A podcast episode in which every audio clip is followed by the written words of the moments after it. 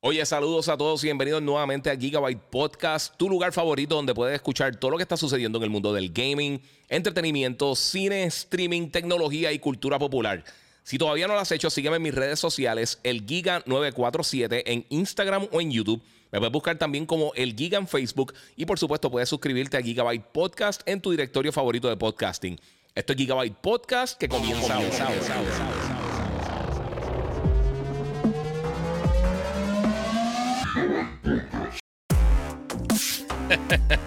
Saludos, Corillo. ¿Qué es la que hay, mi gente? Buenas, eh, nuevamente bienvenido aquí a Gigabyte Podcast, episodio 224. Creo que este va a ser el último del año. Así que, ah, bendito, mira, Leonardo eh, Medina dice: Yo en el trabajo. Sí, lo quiero hacer tempranito hoy. Vamos a hacerlo tempranito para salir de esto. Y el que no lo vea en vivo, pues lo puede ver ahorita. Mi gente, eh, nuevamente quiero darle gracias a todos los que siempre se conectan. Por supuesto, quiero obviamente agradecer a, a todos ustedes, pero quiero darle gracias también. Barbita, dímelo, papi, que es la que hay. Síganme en las redes sociales, el Giga947, el Giga en Facebook y Gigabyte Podcast. Si está en Instagram, donde mejor puedes ver el show, es en YouTube, el Giga 947. Puedes verlo ahí con todos los trailers y todas las cosas que voy a estar mostrando. Así que da la vuelta por allá. Y saben, Valicious. Y dice, Giga, ¿qué tú haces, mano? Papi, ahí ya tú sabes. Vacilando. Este, también, obviamente, eh, quiero darle gracias a la gente de Monster Energy que siempre me está apoyando en todo mi contenido. Bien, te voy a estar regalando en estos días eh, dos taquillas para el Electric Holiday. Eh, lo que tienen que hacer es bien simple. Tienen que tomarse una foto con su.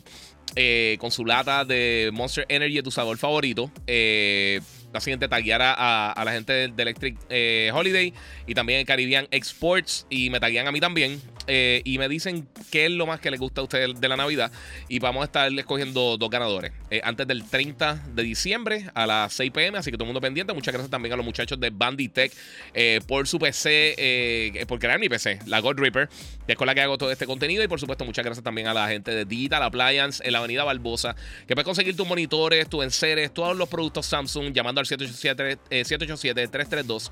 0972 o pasando por allí en la avenida Barbosa y viendo todas las cosas. Está súper cool. Eh, vamos a estar hablando muchísimo de eso en las próximas semanas. Obviamente voy a estar eh, viajando con, con Jampo para CES en Las Vegas. Así que todo el mundo pendiente ahora. Eh, comenzando el año vamos a estar hablando de eso. mira, Víctor Según dice: Hello, mucha felicidad Giga. Ya terminé God of War Ragnarok, la historia. Durísimo, durísimo. Felicidad Giga, perfect timing. dice a Valentín 763. Muy bien.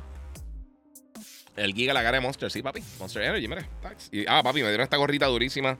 Esto y par de cosas más ahora que me regaló eh, eh, el, el, Santa de Monster Energy. bueno, mi gente, hay muchas cosas que están pasando por ahí en el mundo del gaming. Realmente, esta etapa tiende a ser un poquito más, más lentecita en cuanto a las diferentes cosas que están sucediendo, a las noticias que salen. Este, nuevamente quiero acordarle a los que están en YouTube. Eh, eh, perdón, lo que está en Instagram, pase por el canal de YouTube, el Giga947, para que lo vea bien. Y pues metemos, podemos meterle por ahí. Mira, eh, Tete Cosne de 2009 dice: God of War está durísimo. Yes. Saludos desde París. Ay, María, que envidia. dice Gilda Sánchez. Yo no, yo estoy acá en, Sigo estando acá en Puerto Rico. La semana que viene vamos a estar por allá. Este, saludos, Giga, del trabajo para pasar la tarde más rápido, escuchándote el duro del gaming. Muchas gracias Alexander y al Corillo. Eh, mi gente, pues hoy voy a estar cogiendo la Manuel Alzuaga, nos pusiste a correr temprano hoy. Sí, mano, me voy tempranito. Este, me voy tempranito para descansar y tengo todavía muchas cosas que hacer. Tengo que preparar el viaje. Quiero pasar tiempo con mi nene y hacer todas esas cositas. Así que vamos a estar por ahí. Este. Mira, mi gente, eh, pues está pasando algunas cosas en el gaming. No, no, no tengo tanta y tanta y tanta mega noticia, obviamente, porque esta etapa del año, eh, como le he mencionado muchísimas veces, usualmente no hay lanzamientos grandes. Recuerden que pueden dar share y también pueden donar a través del super chat en YouTube. Eh, pero sí pasando otras cosas. Y obviamente, pues, no sé si vieron, yo saqué una lista recientemente de los 10 juegos míos más anticipados. les voy a tirar por encimita más o menos la lista. Ya un imbécil me escribió una estupidez de, de alguna cosa de nene chiquito.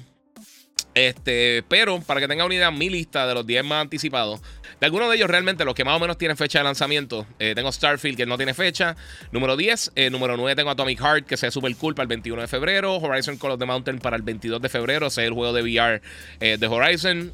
Diablo 6 para el 6 de junio. Este. Tenemos Star Wars Jedi Survivor para el 17 de marzo. Eh, Final Fantasy XVI como el número 5 para 22 de junio. Eh, Hogwarts Legacy para el 10 de febrero. Eh, Street Fighter 6 para el 2 de junio. Spider-Man 2 para otoño y Zelda Tears of the Kingdom número 1 para el 12 de mayo. Esos son básicamente algunos para alguna de la gente que está esperando juegos para el 2023, esos son algunos de los juegos yo creo más anticipados. Juegos que por lo menos confirmados que vienen el año que viene. Lo único que no tienen. Starfield realmente me han dicho mediados de año. y nuevamente, o sea, lo puse tan bajito como le había dicho. Porque realmente no hemos visto mucho del juego. Y yo no estoy ni seguro que va a salir para mediados del año. Así que cuando tengamos más detalles de Starfield eh, o de algún juego de Xbox, pues eh, podría estar un poquito más alto en la lista. Diablo 6 va a venir para todas las plataformas, así que estamos por ahí. Me gusta el vasito, está súper nítido. También tengo una botellita abajo de, esta así como que de, agua, de metal bien nítida. Como tipo cantín para de Monster, bien dura. Mira, estamos eh, a nada para ver Hogwarts. Sí, mano, bien brutal. Mira, compré el Evil West PS5, ya mismo lo comenzó a jugar. Bueno, no he jugado, Evil West es de los títulos que no vi. Y les digo una cosa. Eh, mira, Antonio Ortiz dice que ya regalaron Xbox Series S. Lo tengo como consola secundaria para jugar exclusivo y regalado. Eh, pues se le saca el provecho así, no, seguro. Oye, y, como les digo, o sea, si tú estás disfrutando, tú puedes estar tener el PlayStation 3. Y si lo estás disfrutando, te lo estás disfrutando. Eh, es parte de. Este, pero, pero sí, sea, como todo. Eh. Eh, no, hay, contenido, no hay contenido nuevo casi. Casi todo lo que hay fuera de Game Pass no hay nada. Eh, Mambrú Gaming, saludos Giga. Mira, Arcade Girl dice por aquí, saludos Giga. Uno de mis regalos de Navidad fue Evil West. nunca pude conseguir el juego físico ni el de Final Fantasy. Sí, hermano, los juegos físicos no están llegando tanto ya, ni siquiera a las tiendas. O sea, no llegan tanta, tantas opciones. Mira, lo único que, espero para este 2023 Spider-Man, este año 2022, solo me compré Forbidden West y Ragnarok. es parte de, mano. Y se, se gata todo el, lo vemos en el cuello. Eh, no sé, tengo, tengo un tatuaje pendiente ahora menero, pero no. Eso no va a ser. Este, guía, te pregunto, ¿qué opinas del juego de Sonic Frontiers? ¿Lo recomienda? Mira, sinceramente, yo no soy muy fan de, de, eh, de los juegos de Sonic. A mí nunca me gusta mucho Sonic. Eh, y pues realmente no, lo jugué para reseñarlo. obviamente, no todo el mundo juega todos los títulos. No importa la página que tú vayas, nadie ha jugado todas las cosas. Así que eh, no fue uno que de verdad. Ah, los fans de Sonic me han dicho que está cool. Yo nunca he sido fan de Sonic en ningún momento. A mí ninguno me ha gustado mucho así. todos los juegos. todos los juegos que he jugado de Sonic están bien. Eh, pero no algo así como que diga, diablo, qué brutal. Qué juegazo. A mí nunca me ha capturado Sonic, sinceramente. Lo que es Sonic y Pokémon son dos franquicias que, yo sé que son bien populares, venden muy bien y, no es que son malas, pero a mí nunca me han capturado ninguna de las dos. Eh, me encontré un juego que se llama The Pedestrian. Eh, no sé si lo habías visto. Es un puzzle adictivo. Sí, mano, lo, llegué a ver. nunca lo jugué, pero se veía bien cool. Ese se veía bien interesante. Eh, mi hermano dice que los juegos digitales se, pueden perder en algún momento. sí, es una posibilidad. Exacto. Si, sí, por ejemplo, mira lo que pasó con Stadia. Eh, yo lo dije desde el principio. Obviamente, todo el mundo dice que no es un hater y lo que sea. Stadia no tenía salida. No tenía absolutamente nada de salida. Y al no tener salida, significa que es un peligro el momento de comprar el juego, gastar para, para una plataforma que tú no sabes si va a estar ahí en dos años, tres años, cuatro años. Por lo menos ellos fueron cool y le devolvieron los chavos a la gente que compró títulos porque no hay forma de jugarlo. Pero si tú simplemente jugaste un título ahí en, en Stadia, eh ahí te quedaste. Básicamente, yo creo que hay algunos que te van a tener algún tipo de traslado, algún tipo de cosa, pero no. No es que va a estar ahí súper mega chilling, eso no sé. Eh, mira, cuando una saga no te gusta, se te hace difícil enseñarla, dice Moon. Bueno, yo decido las cosas que yo, voy a pedir realmente. O sea, hay veces que llegan o juegos que uno quizás no pidió. Eh, hay veces que yo sé si el juego que yo no creo que me va. O sea, por hablar mal de un juego, yo no hago las cosas sea, si hay un juego que yo veo que no ve bien y que yo sé que no es mi tipo de juego. O sea, los MMOs yo nunca ni siquiera trato de reseñarlo porque es que no me da tiempo. Eh, y no es que no me gusten, pero o sea, los juegos que son solamente multiplayer son bien difíciles de reseñar porque realmente tú no puedes. Eh, ¿Cómo te digo? Uno no puede hacer el review de, con, con, el review code antes de que ya el público completo esté en, en o sea, esté jugándolo. Y a diferencia de juegos antes que, pues, que, realmente no cambiaban mucho desde el lanzamiento hasta ya el momento cuando ya. Eh, o sea, ya la gente está bien engranada jugándolo. Ahora, lo que hemos visto con todos estos live service games, incluso con el mismo Call of Duty, yo no hice el review del multiplayer por eso mismo. O sea, después añadieron lo de DMC, sigue añadiendo mapas nuevos, sigue modificando cosas del juego. Eh, antes no se veía cuánto tiempo tú tenías del Double XP, ahora sí lo están, eh, o sea, ahora algo que sí se ve dentro del juego. O sea, son cosas que han ido mejorando poco a poco, que en algún momento no, o sea, no funcionaba. Mira, Juanco27 dice: jugueara con Gozo Tsushima. Papi, juegazo. Es un juegazo. Si no han jugado, una bestia de juego.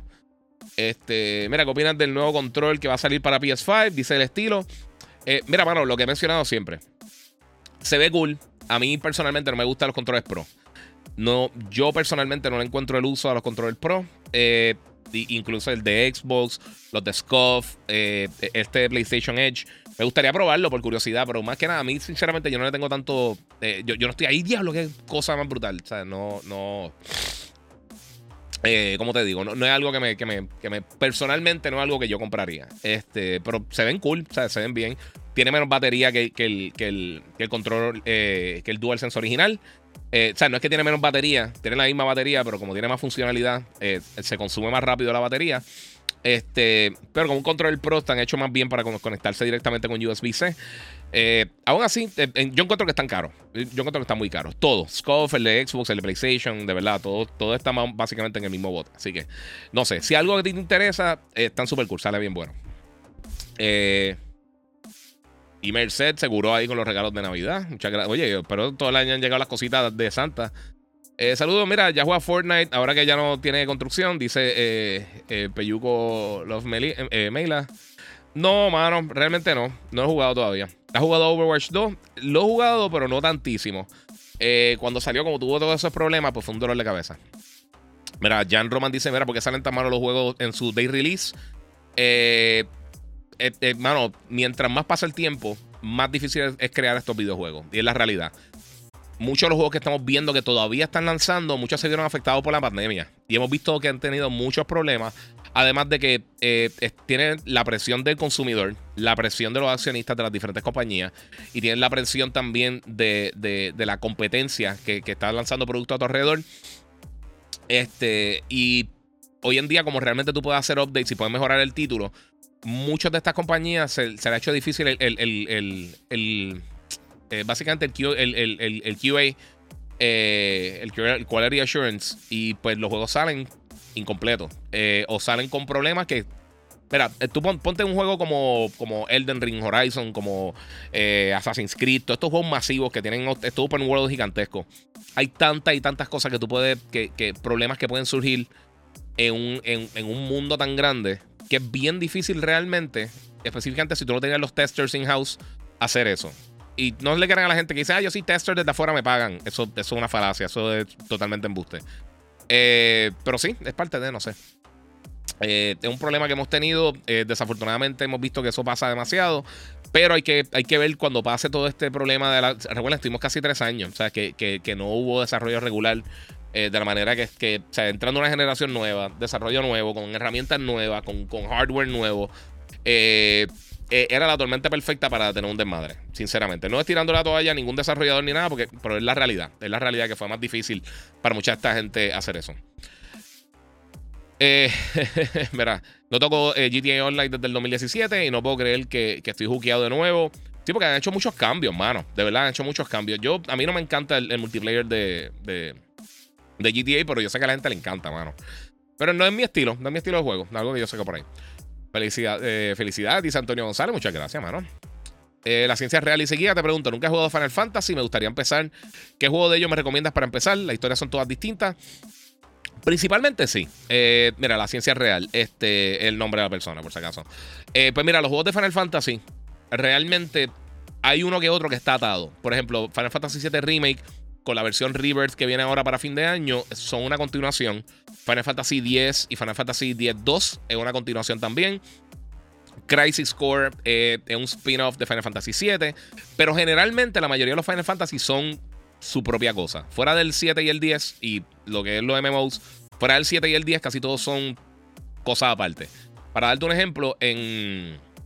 Ahora viene Final Fantasy XVI. Tú entras de cero. Sea, no tienes que, eh, que saber absolutamente nada de otros los títulos. Lo mismo con Final Fantasy VII Remake, si quieres empezar por ahí. El juego está excelente y realmente no está atado a nada como tal. Después le puedes meter a Crisis Core si te gusta Final 7, por ahí viene el Rebirth y viene todo eso. Pero si quieres empezar de cero, lo puedo hacer con el 16 o con cualquiera de los títulos. Para mí, mis Final Fantasy favoritos son el 7, el 10, eh, esos dos son yo creo que los más que me han gustado. Y el 7 Remake está durísimo. Pero eh, me gusta mucho la franquicia. Pero si lo quieres tomar desde ahí, es una, o sea, un buen punto. Porque el 8 estuvo bien bueno, el 9, el 9 estuvo bien bueno. Eh, el 13 a mí no me mató tanto, pero el, el, el, 14, el eh, que MMO está nítido. Final Fantasy 15 estuvo cool. O sea, ellos tienen, han tenido bastante contenido nítido. So, depende por dónde quieran empezar. Eh. Y Jan Roman, que preguntó ahorita, los juegos están malos en su day release. Eh, no todo está. No, ¿sabes? Ok, yo creo que todo el mundo está. Y esto es un problema, yo lo he dicho muchas veces. Todo lo que tiene que ver con analista de bits y con Digital Foundry, a mí me encanta el trabajo que hacen ellos, pero mucha gente los toma de mal. Lo usan para, para atacar a otras consolas. Y la realidad, si nadie te dijera nada, y tú puedes jugarlo en tu casa bien, nadie estaría quejándose. Todo el mundo se queja por lo que le está diciendo otra persona, no por lo que tú sabes, lo que tú estás disfrutando. Si juegas todos estos juegos a ciegas, realmente no están saliendo tan mal ninguno de ellos. Sí están faltándole cosas a veces y tienen sus, sí, tienen sus bugs pequeñitos, pero lo están, usualmente dos o tres días después del lanzamiento han arreglado la mayoría de las cosas en la mayoría de los casos. Fuera de algo como Pokémon o algo así, que, han persistido un poquito los problemas han mejorado las cosas bastante rápido. Así que yo no me preocuparía mucho. O sea, no, creo que sea algo súper mega eh, problemático. Específicamente después de que pase todo este reguero de, la pandemia. Aquí dice Final Fantasy 12 durísimo. Sí, Final 12 estuvo bien cool. A mí me gustó un montón. Pero ese nunca lo acabé. Lo vine a jugar bien tarde. Lo vine a jugar ya. Ya estando en Play 3, si no me equivoco. Lo vine a jugar. Eh, mira, hablando de controles de Play 5, yo, yo he descubierto eh, que el blanco de fábrica de PS5 dura más que el que que los que salieron de colores. No a yo nunca he tenido problema con ningún control, sinceramente. Eh, a mí el último control que se me dañó fue que me viraron agua encima del control y ya es otra historia. ¿Qué en la serie de Last of Us, el trailer? Dice eh, Joamet Torres Ortiz. A mí me está gustando lo que he visto hasta el momento. Estoy loco que salga. Eh, eso es algo que quería cubrir también. Eh, salió una noticia que aparentemente va a durar casi hora y media el primer episodio, que empieza el 15 de, de enero en HBO y en HBO Max. Así que estoy, estoy bien pompeado. Ah, mira, José Reynoso, saludos lindos, saludos enviados por mi esposa, por si acaso. Muchas gracias. Muchas gracias por el apoyo. Este. Mira, Giselle Guzmán dice: Mira, Humble otro día estaba hablando que ya ni vale la pena comprar juegos en pre-order, eh, ya que no traen nada. ¿Crees que esto eh, me pareció interesante? No, eh, eso es totalmente incorrecto. Yo trabajé en tiendas por un montón de tiempo y es bien importante las preórdenes para las compañías porque pueden medir entonces el interés específicamente juegos que son multiplayer para, para eh, ver cómo van a estar los servidores y todas esas cosas. Si nadie, nadie preordena y todo el mundo compra el primer día, tienden a tener más problemas los juegos, específicamente cuando tienen eh, componentes multijugador. Y también depende, de eso depende mucho la publicidad que se le va a estar dando al título. Depende mucho la distribución, si lo estás buscando en, en copia física. Eh, las preórdenes son un mal necesario, realmente. Pero para las compañías es bien importante ver cómo van las preórdenes de un producto, de una consola, de un accesorio. Todas esas cosas son muy importantes para ver cuándo, eh, cómo se le va a seguir dando este, eh, exposición, cómo se va a seguir manufacturando eh, las piezas, los discos, todo ese tipo de cosas. es bien importante, de verdad. yo sé que para nosotros quizá uno dice, pues no trae nada. Ese no es el punto. El punto es que, tú estás dando a saber que tú vas a comprar ese producto, X o Y cosa. Por ejemplo, si ya tú sabes que vas a comprar Zelda, por, por darte un ejemplo eh, o sea, lo puedes comprar day one, lo puedes preordenar. En, no sé si todavía ya, está para preordenarse, imagino que sí. Eh, pero lo vas a preordenar. Está bien, quizás no te dan nada adicional. Pero sí le estás dando, eh, sea, le estás diciendo al desarrollador. ellos ya tienen una data que dice: Mira, nosotros estamos esperando vender estas cantidades de, títulos durante este periodo. Pues mira, vamos a hacer más, copias físicas, vamos a hacer esto, vamos a hacer lo otro. Eso, eso ayuda muchísimo a la, maquinaria de cómo se le va a promover el título y cómo va a, cómo le van a dar support más adelante al juego. Son muchas cosas. Es más importante lo que la gente piensa. Porque no te den nada a ti. Que realmente es una mala costumbre ahora, porque antes no se daba absolutamente nada, en la mayoría de los casos. Aunque a veces dan cositas, t-shirts y cosas para pronenar, esos incentivos de las tiendas como tal. Eh, no para, o sea, no necesariamente del juego. Eh, Brett Cooper dice Hogwarts Legacy, ¿cuándo sale? Fecha, eh, ok, Hogwarts Legacy tiene, tiene un montón de fechas. Va a estar lanzando para el 10 de febrero para Next Gen. creo que en mayo, en abril, algo a la fecha, no me recuerdo, para PlayStation 4 y Xbox One. Y luego va a estar saliendo unos meses después para el, para Nintendo Switch. O sea que va a estar saliendo en diferentes fechas. Next Gen sale antes, febrero 10, PC, Xbox eh, Series X, S y PlayStation 5. So, eso es la fecha que tienen por ahí de juego. Eh, mira, ¿va a jugar Jedi Survivor? Seguro. Yes, 100%. Bueno, la pregunta, al haber jugado el demo de Forspoken, ¿afectó tu decisión a la hora de hacer el video de los juegos más esperados? Eh, gracias y felicidades. Dice el Marín 925. Eh, no realmente. yo de verdad lo quiero jugar. Y, a mí, no fue que me mató el demo, pero como yo expliqué en el último video, este tipo de juego open world, igual que los RPGs, no tienden a a tener un buen showing en los demos. Nunca. Eh, y te lo digo porque siempre que voy para E3, para PlayStation Experience o para CES y estoy probando demos de juego, usualmente los juegos de acción, shooters, ese tipo de juegos más fácil uno cogerle la.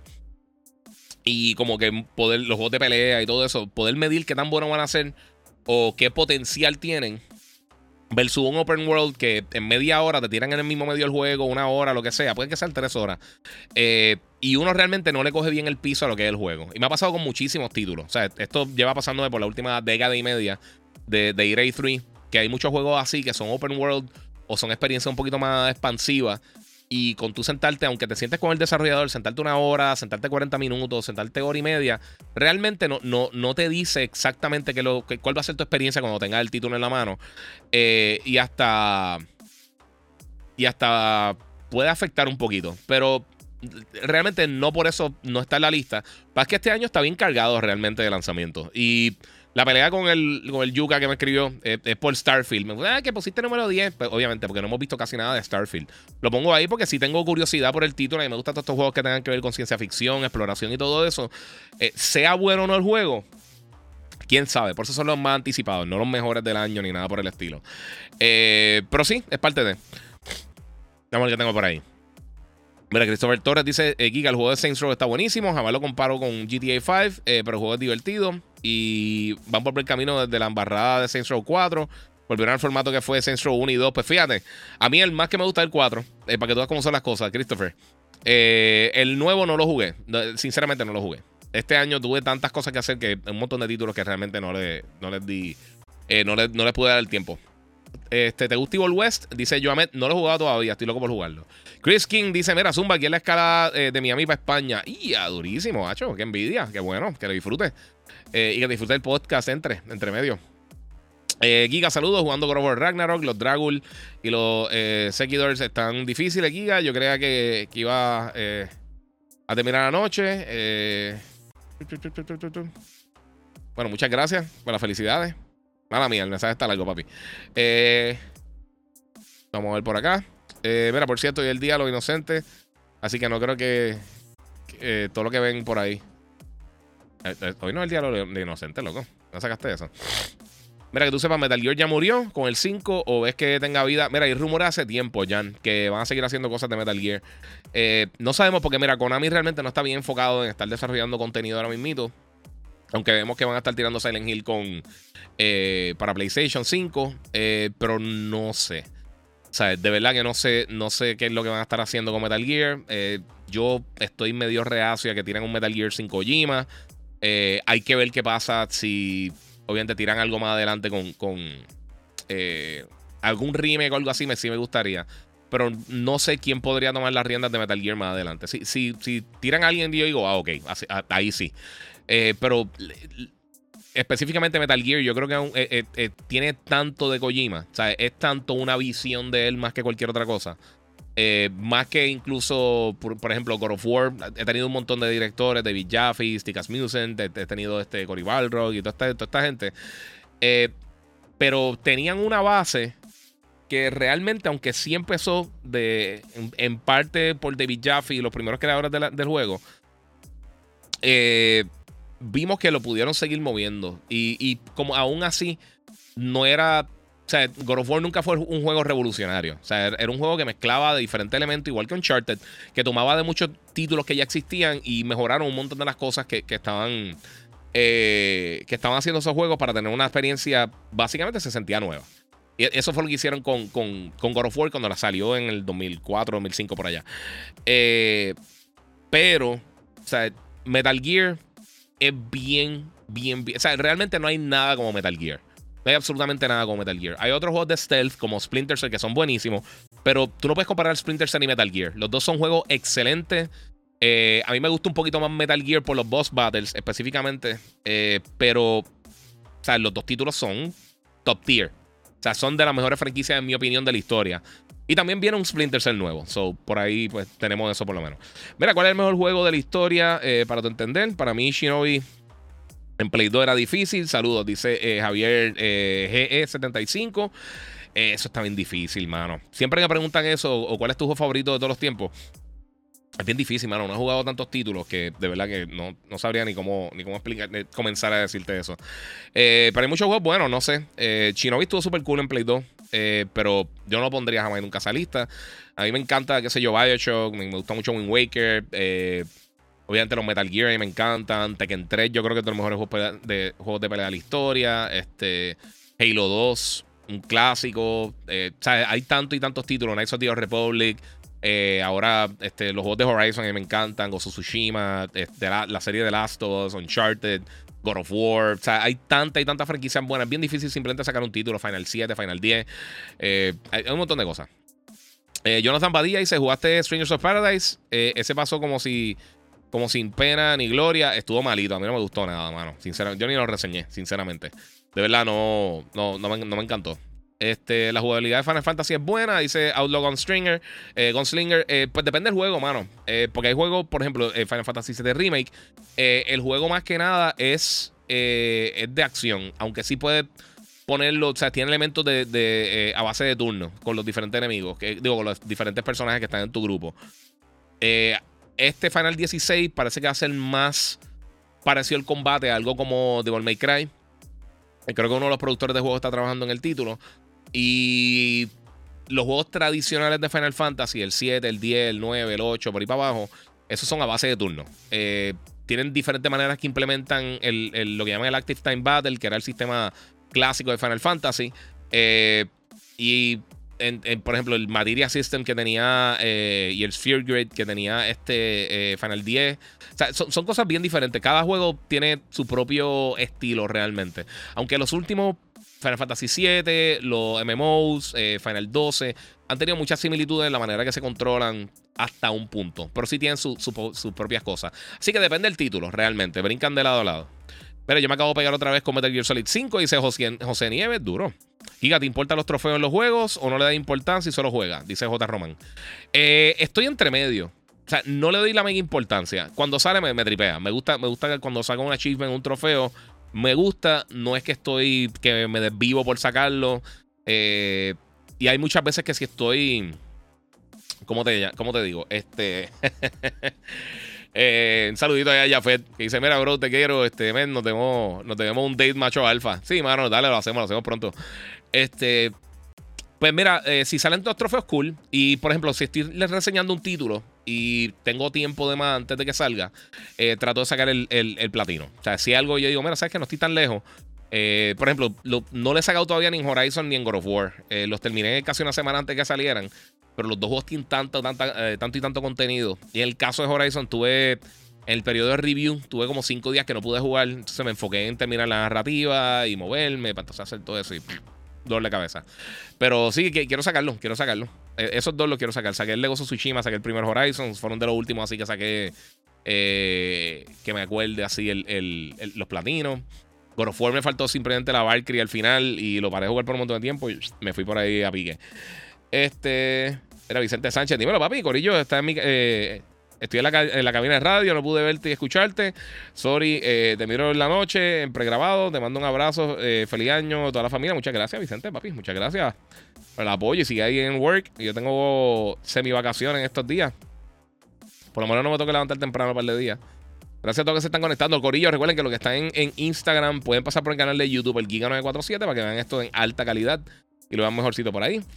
Eh, eh, mira, JBR KR dice: eh, Ha jugado Immortal Phoenix Rising. ¿Qué tal te pareció? Está nítido. está, está cool. Hay un demo. Baja el demo. el juego se pone un momento medio repetitivo, pero está nítido. O sea, a mí me gustó. Pero sí llega el momento que se, que se pone muy repetitivo.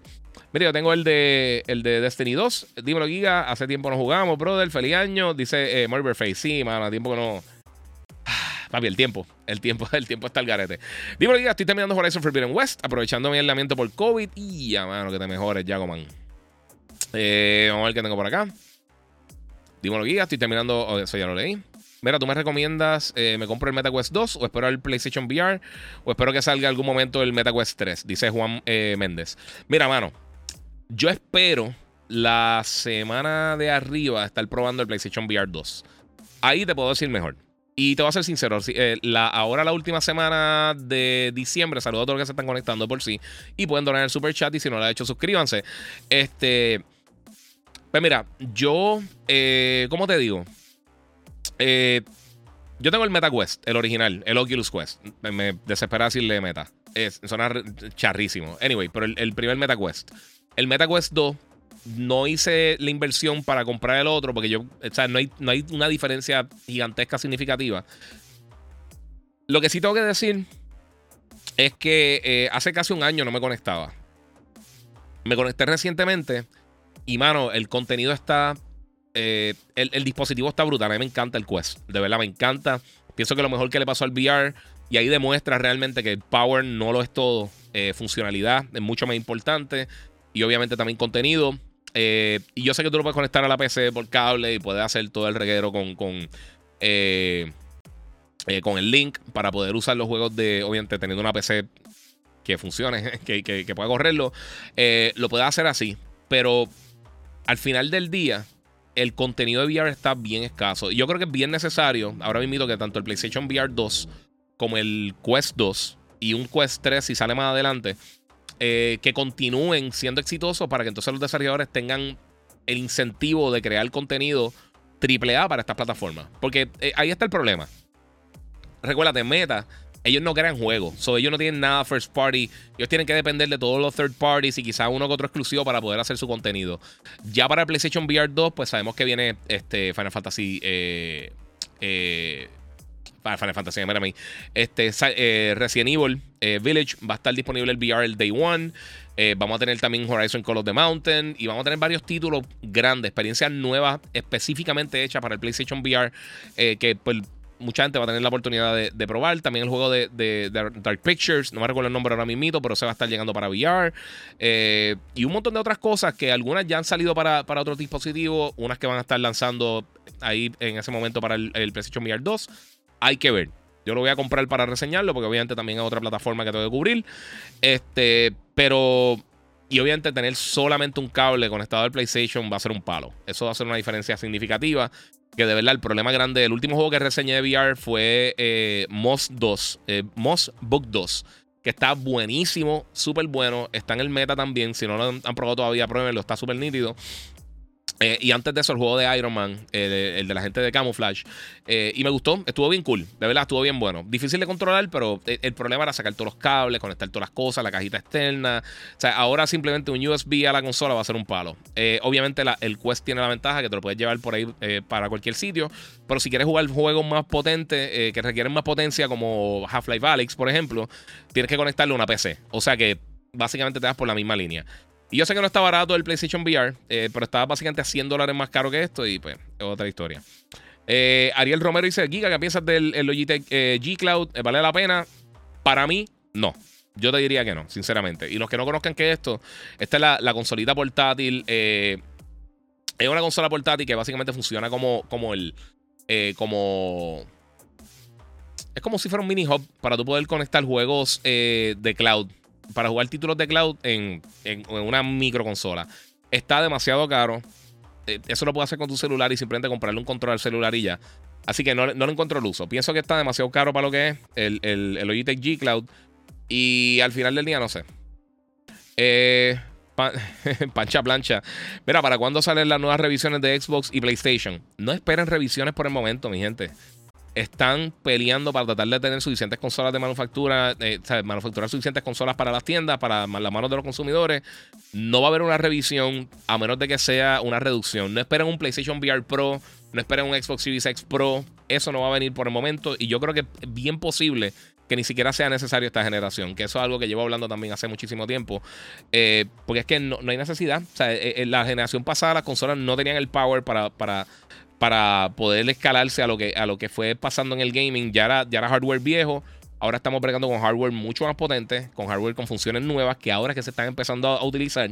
Así que no hay necesidad. O sea, eh, eh, una generación con, las consolas Pro y. O sea, no sé por qué todo el mundo está tirando de pecho para, comprar otra consola cuando todavía la mayoría de la gente no ha podido comprar los sistemas nuevos. Este, lo que sí se rumora es que por lo menos en el caso de PlayStation, que ellos tienen una versión, eh, una versión que sería solamente la versión digital y tendría un puerto para tú conectarle el disk drive. Eso ayudaría muchísimo a la manufactura porque tienes que crear solamente una consola y entonces la gente que quiera el disk drive lo compra aparte. O puede hacer un tipo de bundle, pero la manufactura como tal de la consola está manufacturando un producto en vez de dos diferentes, que eso puede entonces eh, hace que el proceso sea un poquito más lento en cuanto al momento eh, de, de tu poder crear las consolas y llevarla a las manos de los consumidores. Así que eso es es bien importante poder eh, planchar todas esas cosas para tener la mejor posibilidad posible, eh, la mejor posibilidad de poder tener las consolas en manos de los consumidores. Atomic Greenjoy, saludos desde Kissimmee. Dímelo, papi, que la que hay. Bueno, el juego de Spider-Man Miles Morales está súper bueno. Dice José M. Cordero. Yes. Víctor II, anoche vi Witcher Blood Origin. Está cool en Netflix. no la he visto, mano. la que vi fue Glass Onion, que no la había visto. Está bien buena. Pero sí, no se, no se joren con, la, con las consolas nuevas. Eso por el momento no viene. Y no hay prisa para hacerlo, no hay necesidad para hacerlo. Pero Giga, eh, ¿qué monitor me recomiendas para empezar? Tengo un Series X. Eh, depende del presupuesto. Tírame por DM, yo te tiro un par de opciones ahorita. Eh, Cartier PR dice: Salud Giga, que te trajo Santa. Hacho, me trajo un par de cosas. Una de ellas, voy a estar haciendo el unboxing. Eh, me trajo de, la gente de Sideshow. de Hot Toys. Específicamente el, Thor de, Endgame. Eh, con la barba, contiene que tienen los dos el, el, el este, este día, se me fue el nombre, con Mjolnir y con, y con, con Stormbringer. No, Stormbreaker, perdóname, Stormbreaker.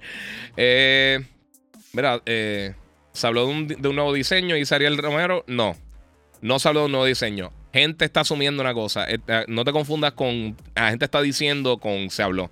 No se habló de ningún diseño nuevo. Y lo que te estoy diciendo es eso mismo. Eh, que es una, sería una versión que le puedes conectar. El, es el rumor. Que le podrías conectar entonces directamente el disk drive. Eh, si no quieres comprar, comprar la versión digital y si quieres usar disco, pues entonces compraría ese aditamento que se, que se pegaría a la consola de una manera que se quedaría básicamente estéticamente eh, idéntica. Pero no se ha hablado específicamente de ningún, de ningún, de ningún modelo nuevo. saludito a Ariel Romero, papi, desde Apoca, Florida. Muchas gracias. ¿Cómo está por allá? Yo creo que está frío. Eh, vamos por acá, vamos a seguir por acá. Y ahora que chacho. Eh, el control de Xbox no trajo la batería, se puede cargar. Eh, puedes comprar batería recargable o puedes tirarlo por allá.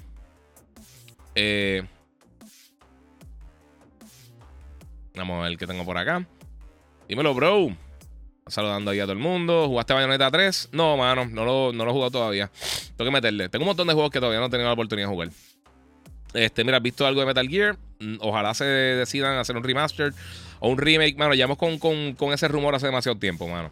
Champagne Yankee, mira, estoy pensando si comprar el Cyberpunk eh, para el PS5, ya que nunca lo terminé, solamente jugué el 1 eh, una hora en el Xbox. Eh, ya lo han arreglado bastante, o sea, ya corre bien. Si te está gustando el juego, el juego está nítido. El problema era que, al principio estaba un playable, literalmente. pero el juego está nítido. O sea, lo que pasa es que tampoco es el mejor juego de todos los tiempos de la historia, como lo estaban vendiendo, pero está súper cool, está buenísimo. Eh, saludos, Giga. ¿qué piensas de The Stranding? Eh, ya que es un juego viejo, pero quiero saber tu opinión, ya que viene el 2. Mira, mano, eh, a mí me gustó mucho The Stranding. En el 2019 fue mi juego del año. Encima de Sekiro, a mí me encantó The Stranding. Yo sé que no es para todo el mundo, pero si tienes PlayStation Plus Extra o Premium, está ahí disponible.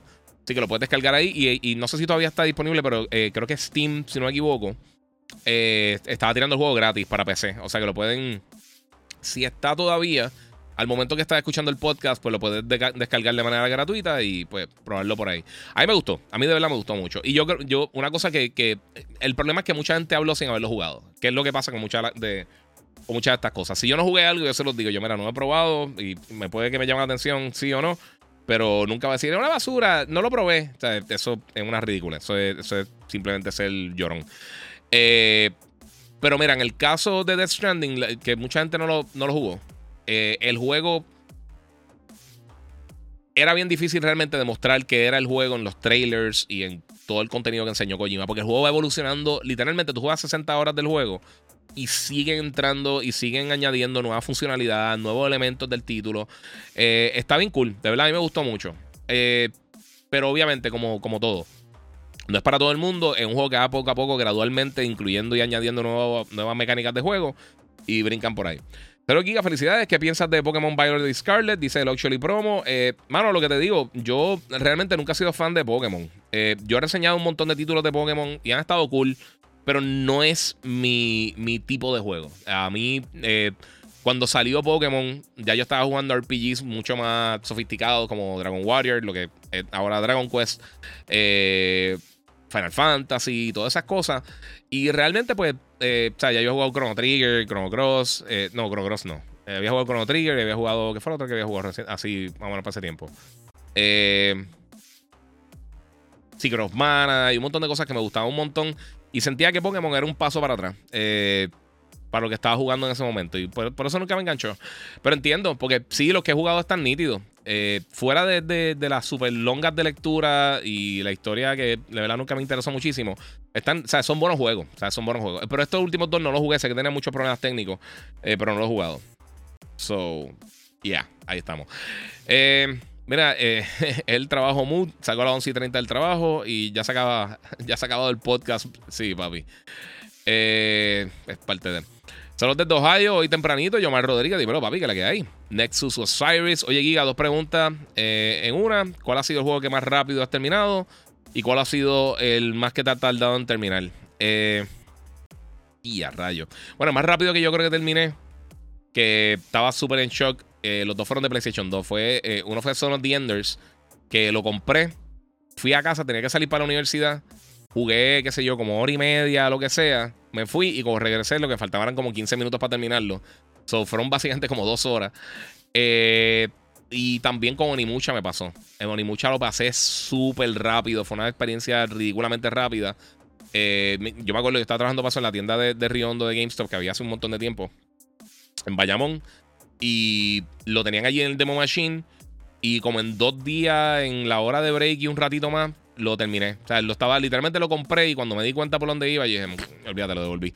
Eh, pero me gustó mucho. Lo que pasa es que es ridículamente corto. Estoy hablando de juegos así grandes, AAA, porque he jugado muchas cosas mucho más cortas que tú dices, ok. y cuanto, en cuanto a cuál es el juego que más me he tardado así para terminar, eh, y a rayos, eso está. Hmm, no sé, bueno, Gozo Tsushima para sacar básicamente casi todo con Iki Island y todo. Yo le he metido ya como 130 horas. Eh, o sea, en cuanto a juegos narrative based, que son juegos con narrativa así. Eh, aunque mucho de eso también tiene que ver con el multiplayer.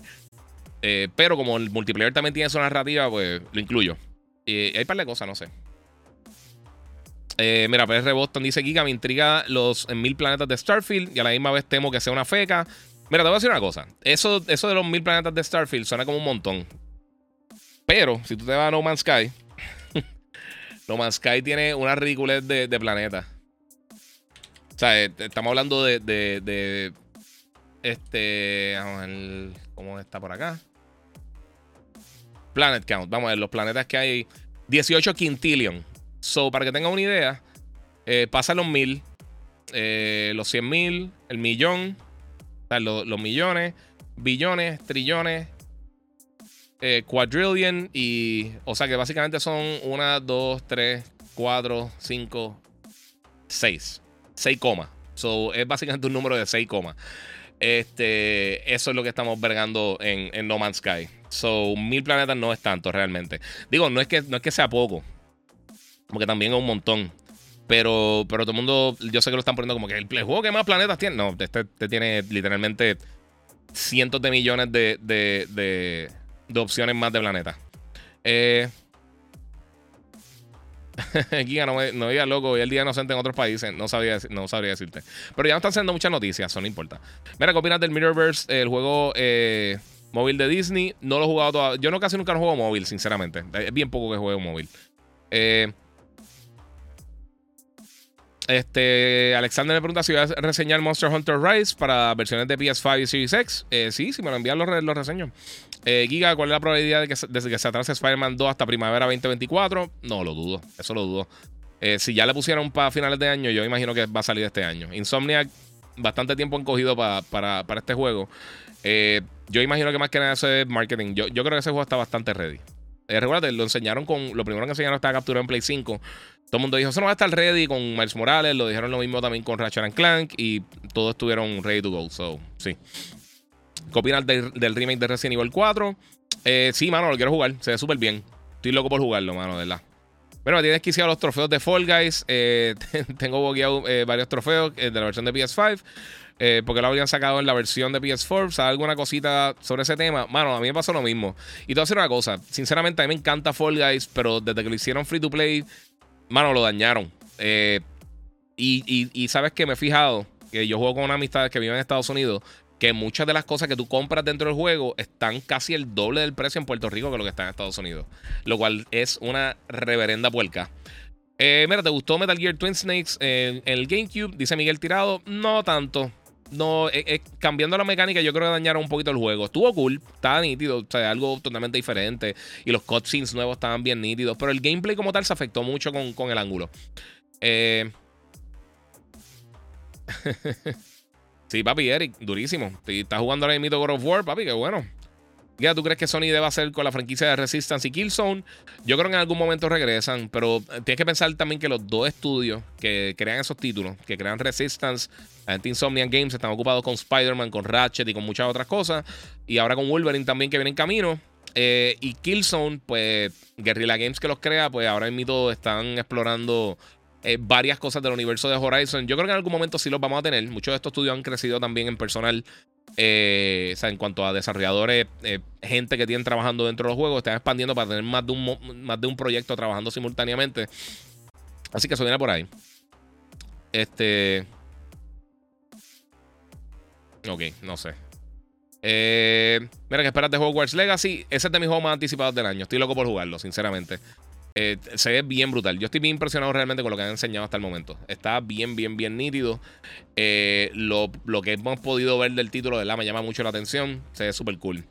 Este, mira, estoy loco por jugar un, eh, juego como True Crime, New York City. Ese fue muy divertido.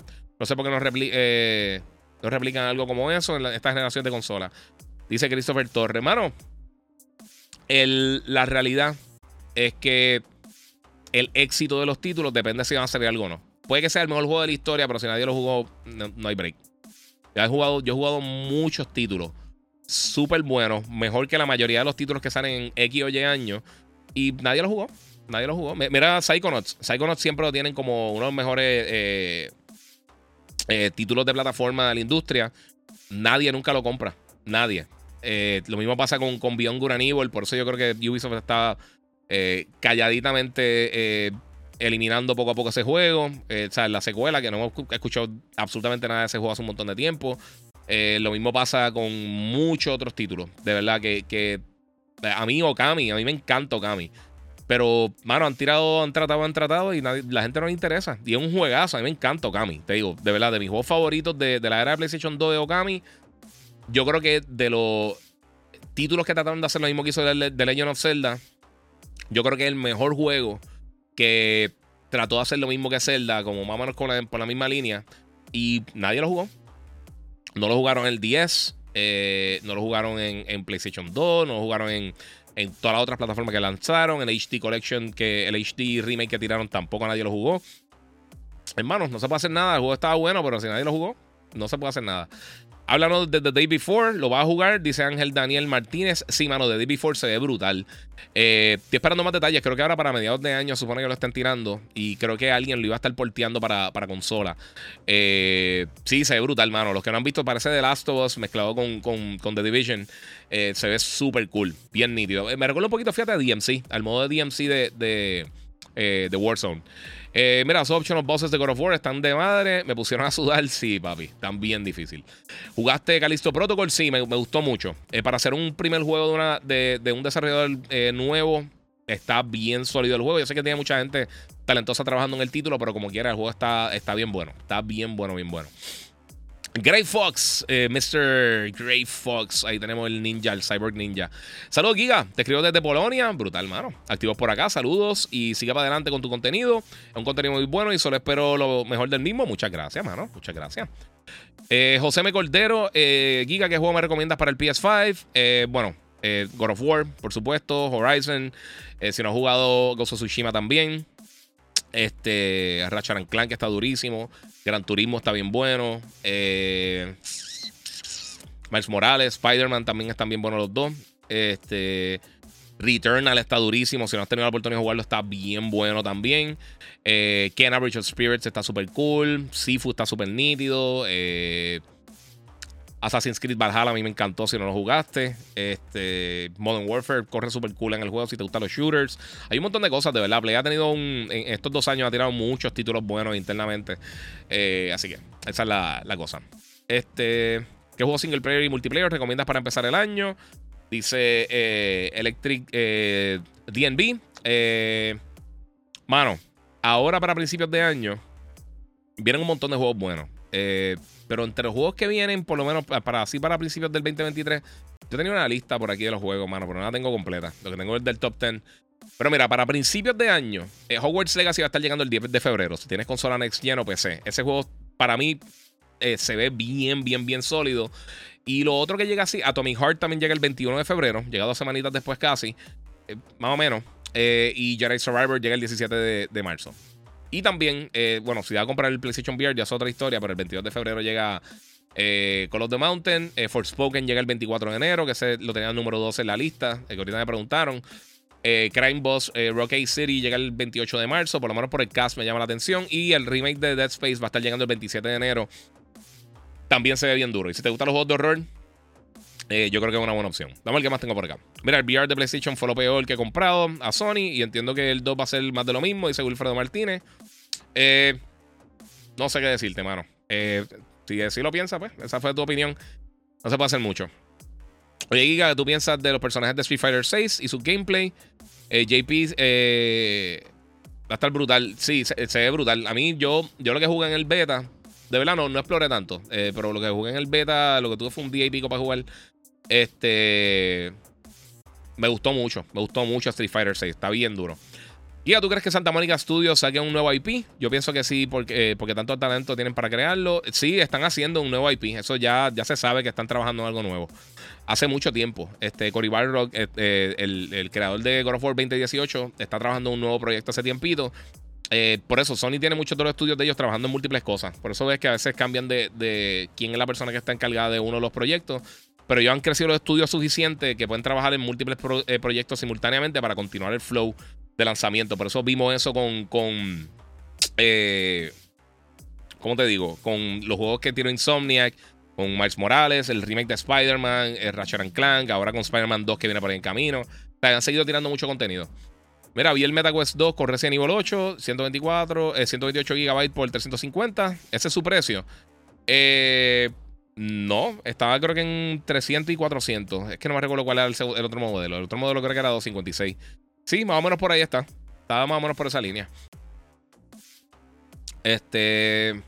Mira, lo malo de pagar 400 por ahí, por un VR, no trae tanto contenido, no es pérdida al que le guste adelante, pero pues el VR es como Xbox sacó la misma cosa y se quedó en el abandono. Eh, pues, parte de. Eh, mira, yo sabía que el tiempo, eh, todo este tiempo que Microsoft comprando Activision Blizzard va a provocar un monopolio. Ah, ok, me pasa con esa estupidez. Este. Mira, tenés que ir los trofeos de Fall Guys. Eso ya lo leí. Te va a dejar el tatuaje de Play sin pintar. No es de Play realmente, es de gaming. Eh, tengo un montón de cosas. No, falta, falta todo este lado. Eh, lo voy a pintar después, pero ahí mismo estaba hablando con el artista mío para terminar con todos los otros personajes que van al otro lado y entonces después de ahí pintar. O sea, imagino que serán dos o tres centas más, lo más seguro. Y sobre todo le regalaron MetaQuest 2 con, con Resident Evil. Me puse a jugarlo medio confuso por controles. Sí, ese es el problema también. Muchos juegos que trasladan de juegos real, o sea, de, juegos tradicionales y los trasladan a VR no necesariamente se controlan muy bien. Y Resident Evil hace bastante buen trabajo haciendo eso, pero por supuesto, hay que ver más adelante cuando ya quieren juegos específicamente, con, más con el VR en mente, funciona mejor. ¿Tú crees que Sony idea sacar otro Resistance? Eso ya lo leí también. ¿Crees que Shadowfall fracasó? No, no, no fracasó. Le fue bastante bien. No fue el mega, el mega éxito, pero tampoco le fue mal. Eh, sé que no eres fan de Sonic, eh, pero habrá un Sonic Riders en un futuro. Si no, eh, lo hace Sega, pues uno de los, de los son unos cobardes por el fracaso de Sonic Free Riders. es que tú no puedes, papi, esto es un negocio. No es cosa de ser cobarde o no. Tú tienes que tomar decisiones responsables para tu accionista. Toda esta compañía, el deber número uno es llenar las expectativas de los accionistas en cuanto eh, este, de manera monetaria. No es, eso no es ser cobarde, es parte del trabajo. Desafortunadamente, así que funciona el mundo de los negocios, mi gente, ya sé. Y bueno, salió noticia de cuál consola vendió más esta Navidad. Eh, no me recuerdo si salieron los datos finales. Pero parece que por lo menos en el año, en, varios, en uno de los dos o tres de los territorios, este quedó, si no me equivoco, Play. No, me, recuerdo quién fue. Yo no sé si fue el, Switch o el Play. No, he visto los números finales de venta. Eh, a ver si tengo. Que tiraron, tiraron uno, uno. Eh, como no ha terminado el año todavía. Hay muchas cosas que sí han salido y detallitos por encimita, pero no necesariamente como que toda la información. Eh, vamos a ver. Hay unos números de ventas generales, pero en cuanto a. Vamos a ver. Hmm. No, ve. Ah, mira, en Estados Unidos. No, estos son juegos como tal. Eh, en el Reino Unido, el juego más vendido del año, eh, por lo menos en, eh, en, caja como tal, en disco físico. El número uno fue FIFA Domo de Warfare. En Japón, casi todos son juegos de Nintendo, menos Elden Ring. todos los demás son de Switch, literalmente. Que el primero siendo Splatoon 3 y después Pokémon Scarlet y Violet y Pokémon Arceus todas esas cosas. En US, eh, Call of Duty, eh, luego Elden Ring, eh, luego de eso Madden, Star Wars, Ragnarok el número 5, después los dos juegos de Pokémon, Horizon número 8, FIFA número 9 y MLB The Show número 10. Este, vamos a ver. A ver si no, no encuentro realmente los números de venta de consolas como tal. Este. Mm, estoy viendo a ver si, si sale algo por ahí. No. No, no tengo, no tengo por acá. O sea, todavía no, he visto data fija de, cuál es el, más que vendió en los últimos 12 meses. O sea, eso todavía no, lo he visto. Eh, o sea, como que data real. No sé. Hay que ver. Hay que ver. Ok, vamos por acá. Mira, ¿viste el trailer de Nier Automata para adaptación en anime? Se ve interesante se ve cool. Nier Automata es un viaje, pero esos juegos son buenísimos.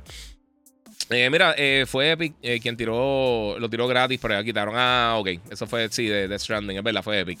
Tienes toda la razón. Muchas gracias ahí, Pedro Maura, que hice mi, colección de cascos súper duros.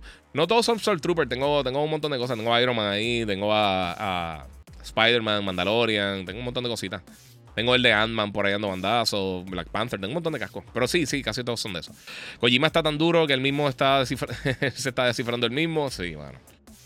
Eh, mira, se le puede poner un multi-HDMI a un Samsung, eh, a un G9. Eh, solo tiene un puerto. sí, deberías poder ponerlo. Yesenia dice: Giga, mi esposo te ama más que a mí. Ah, bendito. Pero muchas gracias, muchas gracias. Se la, se la agradece. mira, ¿cuál ha sido la peor decepción que ha jugado? Eh, hmm. Dice Jonathan Morales. Eso está difícil, mano. El, juego yo creo que más disappointing que yo he jugado, que yo esperaba que fuera súper bueno y terminó siendo fatal. Yo creo que fue Devil May Cry 2. Que el primero me encantó, el segundo fue una basura. O sea, comparado con el primero fue malísimo. El 3 estuvo bien bueno, pero yo creo que el 2 estuvo bien malo. Eh, Halo Infinite, sinceramente yo quería jugarlo, aunque todo el mundo piensa que no. Y para mí es de los juegos más decepcionantes que yo he tenido en mi vida. Eh, ¿Qué más? Hmm. Estoy pensando a ver qué otra cosa. No sé, no sé, de verdad. Ah, es que hay, muchos juegos realmente que, me he quedado como que. Ah, como que yo esperaba que fueran súper buenos y al final del día no, no sé. ¿Jugaste High on Life? Nope. Todavía tengo como cuatro títulos ahí que me enviaron que no he podido reseñar. Mira, con el más o menos de. Eh, ok, con el más o menos juego de Gotham Knights. ¿Qué piensas que, que, que que le dispararé, no sé, eh, a los demás juegos. Estarán a la altura de los de Arkham. Mm. No entiendo qué es lo que quiere decir, mala mía, mano. No sé si se fue un typo o algo, pero no entiendo qué quiere decir. Mira, hay juegos largos que a veces eh, los dejo porque se hacen muy aburridos. Sí, eso es un problema. El juego, un juego demasiado largo es peor que un juego corto bueno. Eh, Dead Space Remake, video en enero se ve brutal, sí. Viene en enero, sí. Giga no sabe por qué los trofeos de The Witcher 3 no se transfieren de la versión de Play 4 a la Play 5. Me da pereza tener que volver a empezar desde cero para poder platinarlo. Creo que porque es una versión full nueva del juego. O sea, es como si fuera un download nuevo del título overall. Eh, pero no sé si se a poder, fíjate, no, no, no, no sé si se puede eh, pasar o no. Ahí estoy, eh, de verdad no, no tengo idea. mira, ¿cómo te imaginas el nuevo, la nueva toma de Last of Us 3? ¿Abby la protagonista o se le puede sacar más a Ellie? Dice Giselle Guzmán. Pues fíjate, podría ser protagonista totalmente nuevo. y en algún momento entonces entrelazarse con otros personajes. O podría ser mucho más adelante. Ya ellos unos años después. O no sé. Vale la pena los Gears Quest 2. Eh, dice eh, Letwin. Eh, mano, lo estaba hablando ahorita. Eh, depende, mano. Es que yo pienso que el contenido todavía está, está brutal. O sea, de, las opciones de VR es de las mejores que hay. Pero sigue estando. seguimos teniendo el problema de que no hay tanto contenido. Harry Potter, ¿qué opinas? no sé, mano. Super cool. Pero aquí. Oscar López dice: Mira, Jared Stidham, to rest the rest of the season. Derek Carr para afuera. Ah, yo espero que no. ¿Qué pasó? No, no pasó nada, papi. Es que estamos ya cerrando el año y quería sacar esto temprano. Este, ya no pego contigo. No me, gusta, no gustó Saints Row 4. A ti sí. Me gustó mucho Diablo 3 y no fue tu favorito. Sí, pero eh, Diablo 3 no fue que no me gustó. A mí me gustó un montón Diablo 3. lo que pasa es que yo me jugué mucho con el 2. El 2 yo creo que es el más que le, he dedicado tiempo. Pero no fue que no me gustó. Ah, que de lo, eh, el primero, pues, cuando salió, pues era como que algo totalmente nuevo. El 2 mejoraron muchas cosas. El 3 me gustó mucho, pero es que el momento que lo jugué, no recuerdo eh, en, qué plataforma fue que lo jugué. Es que yo creo que la plataforma que lo jugué, no sé si fue en Play 3 o en, algunas consolas de Nintendo. No me acuerdo, pero el performance no me mató. Yo creo que más que nada fue eso, que no lo jugué en PC o, lo jugué en una versión media, media boquetuda de, Diablo 3. Yo creo que más que nada fue eso. Pero no fue que no me gustó. Pero no, no mi favorito. No mi favorito. Igual que Bioshock. Por ejemplo, el Bioshock 2 para mí, hablando de los juegos decepcionantes, a mí Bioshock 2 no me encantó. El 1 y Bioshock Infinite son dos de mis juegos favoritos de todos los tiempos. Pero el 2 eh, no era malo, pero no era bueno tampoco. Era del montón. Eh, mira, con el juego Gotham Knights, ¿qué piensas eh, que le depararé a los demás juegos? eso es lo que no entiendo, el depararé, que, no sé qué quiere decir con eso. Eh. Estarán a la altura de Arkham. Eh, si es que piensa hacer otro. Ok, mira, Pedro. Eh, lo que están haciendo con. Este. Con Arkham. Eh, recuérdate, Gotham Knights no lo hizo Rocksteady, que son los que hacen los juegos de Arkham tradicionales. Esto lo hizo Warner Brothers Interactive Entertainment. creo que. No recuerdo si el, el, estudio de Vancouver o Montreal, no me recuerdo dónde es que están. y entonces Rocksteady, los que hicieron los juegos de Arkham, está haciendo el juego de, Suicide Squad, Kill the Justice League. O sea que eso sí está básicamente con el mismo universo. Esto, Gotham Knights, ni siquiera está atado con el universo de, eh, de los juegos de Arkham. O sea, no tiene nada que ver. O sea, no está dentro del mismo mundo. Giga, los H7 de Sony también sirven con, con TV por Bluetooth. Eh, sí, sí, los puedes conectar por Bluetooth al celular, tableta, televisor, lo que, lo que tú quieras. Por fin llegué al live. Dímelo, guía. Saludos, bendiciones para ti y tu familia. Muchas gracias, Josué Rodríguez. Mira, las la gráficas eh, eh, se, ven claritas y la pantalla un poco más grande. No sé de qué están hablando. Este. Ya, está jugando Calisto. Yo estoy súper decepcionado con el título. Gráficas brutales, pero más nada. A mí me gustó. Estuvo cool. No estuvo súper exagerado. Saludos ahí a Evo80PR. pero está nítido. A mí me gustó. A mí me gustó bastante. Eh, Guía, ¿tú has visto la serie Lord of the Rings? Sí, yo hice el review de Rings of Power. A mí me gustó mucho personalmente. Eh, mira, mano, terminé God of War Ragnarok. Que juegazo lo que, eh, los que dicen que es un refrito del, primero. Para nada, le añadieron un montón el estilo de combate, armas, poderes, narrativa, Atreus. Estuvo brutal. Y el plot twist estuvo en la madre. Y al final deja muchas opciones para continuar la franquicia. Y Iván Martínez. Estoy totalmente de acuerdo, mano. Sí, hay mucha gente que no lo jugó y se pone a gritar. Todo el que dijo que es un DLC y todas esas cosas son gente, son chamaquitos que tienen 5 años eh, y eh, tienen redes sociales desafortunadamente y se ponen a hablar estupideces sin saber. Uniflow, dímelo papi, saludos Giga, tengo una duda porque últimamente los juegos salen con tantos problemas y los bugs con la tecnología que hay hoy en día, pero antes para las consolas viejas los juegos salían sin problemas. Nuevamente, lo que está mencionando ahorita, son mucho más complejos los videojuegos para hacer. Esta experiencia open world, esta experiencia persistente, estos mundos que siguen eh, generando nuevo contenido y nuevo contenido son bien, bien, bien complejos, eh, complejos para probar. Y pasamos por una pandemia global donde los desarrolladores no podían estar trabajando con otra gente. Antes, eh, o sea, si alguien estaba trabajando en un build del juego y alguien pasaba por la oficina y decía, mira, mano, ¿sabes qué? Yo encontré un bug ahí y podían hablar esas cosas allí. No, es tan fácil eh, para personas que no están acostumbradas a trabajar a distancia hacerlo. Y eso es parte del problema. Además de que muchas personas eh, tienen también el problema, tuvieron también el problema de que no, o muchos desarrolladores tuvieron el problema de que eh, los QA testers, los testers como tal, y por favor que no empiecen otra vez con la estupidez de que te van a pagar por ser tester, que eso no es real. Eh, ellos cogen usualmente familiares, gente que están cerca de, de, de o en la misma compañía trabajando, y entonces con, con non-disclosure agreements que no pueden hablar juegan porciones del título y los ponen a jugar a veces. Y todo el mundo piensa que ser tester es la cosa más interesante del mundo y no lo ve. A veces tienes que coger el primer stage de una tabla y jugarlo por 25 horas a ver cuántos bugs tú puedes encontrar, poder reportarlo, enviárselo al desarrollador, explicarle bien cómo causaste el problema, cómo salió el problema, si algo pudiste repetir, para entonces probar esa área del juego. Estos juegos masivos open world es bien difícil porque se te escapan un montón de cosas. O sea, es casi imposible tú probar todas las esquinitas donde quizá hay un bug o hay un glitch eh, o brinca y brincaste por encima de una piedra y se trancó el juego o sea, hacer eso en estos mapas masivos que tienen estos juegos. Mencioné juegos como los Assassin's Creed, como Horizon, este. Y todos estos títulos masivos, es bien difícil tú poder conseguir todo esto. Así que eh, está difícil. El autocorrector, sí, me di cuenta que, papi, el autocorrector, a mí me pasa eso acá rato, so, no te preocupes. Eh, el autocorrector es una chavienda. Ajá, ok es si con este juego de Gotham Knights, que estuvo un mes. Ah, ok, ahí está. y, que pero sí, fue lo que, escribió, lo que escribió ahorita. Los de Arkham es otra cosa. Y una versión de PS5 para The Last of Us, sí o no. Yo imagino que en algún momento lo van a hacer. Cuando estén planificando la versión de PC, lo más seguro tiene un remake eh, para Play 5. Mira, te llegaron los headphones H7 y si te llegaron, ¿cómo están? Los compré. No, nunca me lo enviaron. Eh, los llegué a comprar. A mí me encantaron. Son los mejores headphones que yo he tenido.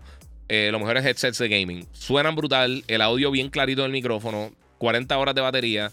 Eh, compré los H7 realmente porque la diferencia en precio entre el H9 es bastante significativa, son más de 100 dólares. Y fuera del material de, los cojines y de, la, bandita de la parte de arriba y el noise canceling, eh, no tienen ninguna otra ventaja los H9. Los H9 tienen 32 horas de batería los H7 tienen 40. So, preferir batería y comodidad. Y el, y el noise para mí personalmente, es innecesario. Me gusta escuchar un poquito. Eh, no tiene monitor, pero sí me, me separo un poquito el headphone para poder escuchar lo que estoy. Eh, no estar hablando muy duro, porque aquí me escucho por el micrófono, pero los juegos no. Y eso es un dolor de cabeza. No quiero estar gritando aquí como un imbécil. ¡Sí, mira, a la izquierda tuya! estar gritando ahí, despertando a los vecinos. Acá dice Valhalla, Ragnarok. Si está hablando de Valhalla en, de Assassin's Creed. El gaming nadie como tú. Ah, muchas gracias, muchas gracias. Oye, terminando el año. Eh, qué cool, gracias. Eh, mira, me quedan tres horas de trabajo. Eh, creo que puedes quedarte vivo hasta las seis. No creo, mano. Ahí, te lo debo. Pero puedes darle repeat varias veces. Puedes ver otros los podcasts anteriores y sí. Ya mismo me voy. Este, voy, a, voy a jugar con mi nena ya mismito.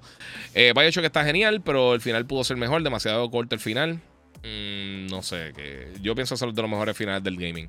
¿Cuándo sale Suicide Squad? te digo ahora, tengo la fecha por aquí. No me acuerdo 100%, pero sí tengo la fecha. Vamos a ver si tengo, encuentro por aquí. Mm. Vamos a ver, vamos a ver, vamos a ver. 26 de mayo. Va a estar llegando. Suicide Squad, Kill the Justice League. Llega el 26 de mayo. Eh, mi gente, vamos a ver si tengo algo. Ah, bueno, desafortunadamente, hoy se cumplían 100 eh, años de la. Eh, de que nació Stan Lee. lo perdimos hace unos añitos. Obviamente, es de la de las personas responsables realmente por todo lo que estamos viendo hoy en día en, cultura popular.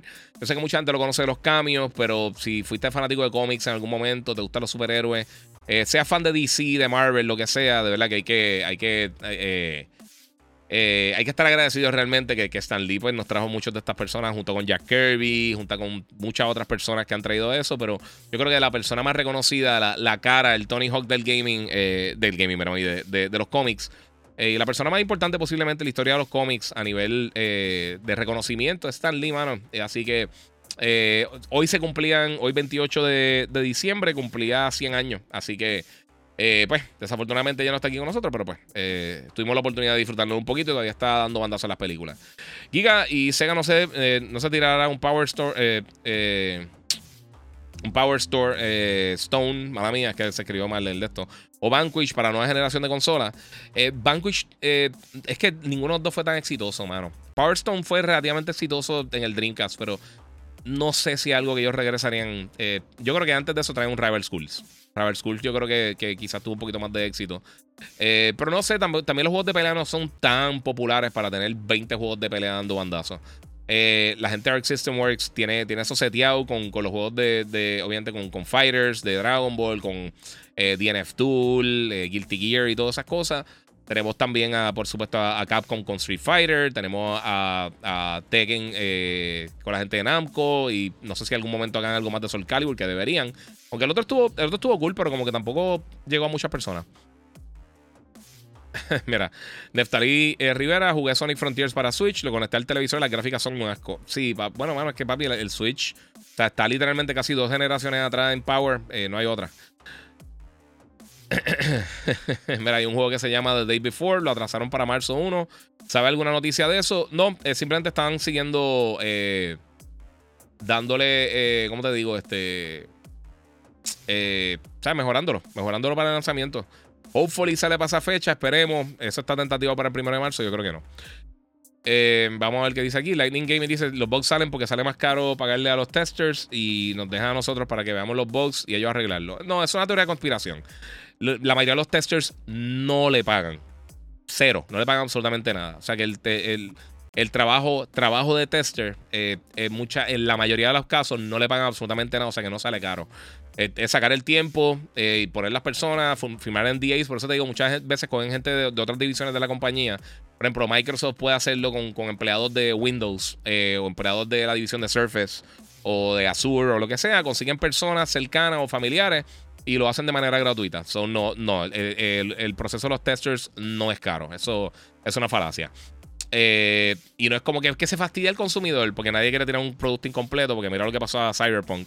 Eh, y aunque vendió muy bien, no todos los juegos sobreviven eso. Así que no, eso, eso es totalmente teoría de conspiración. Eso está 100% incorrecto.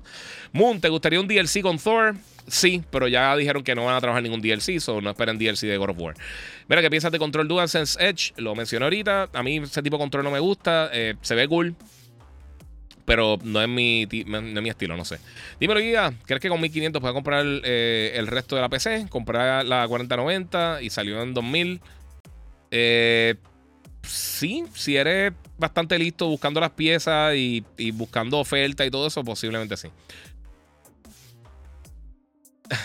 Moon dice, tu vecino sabe que eres el guía no socializa mucho con ellos. Sí, no, yo me llevo bien con mis vecinos.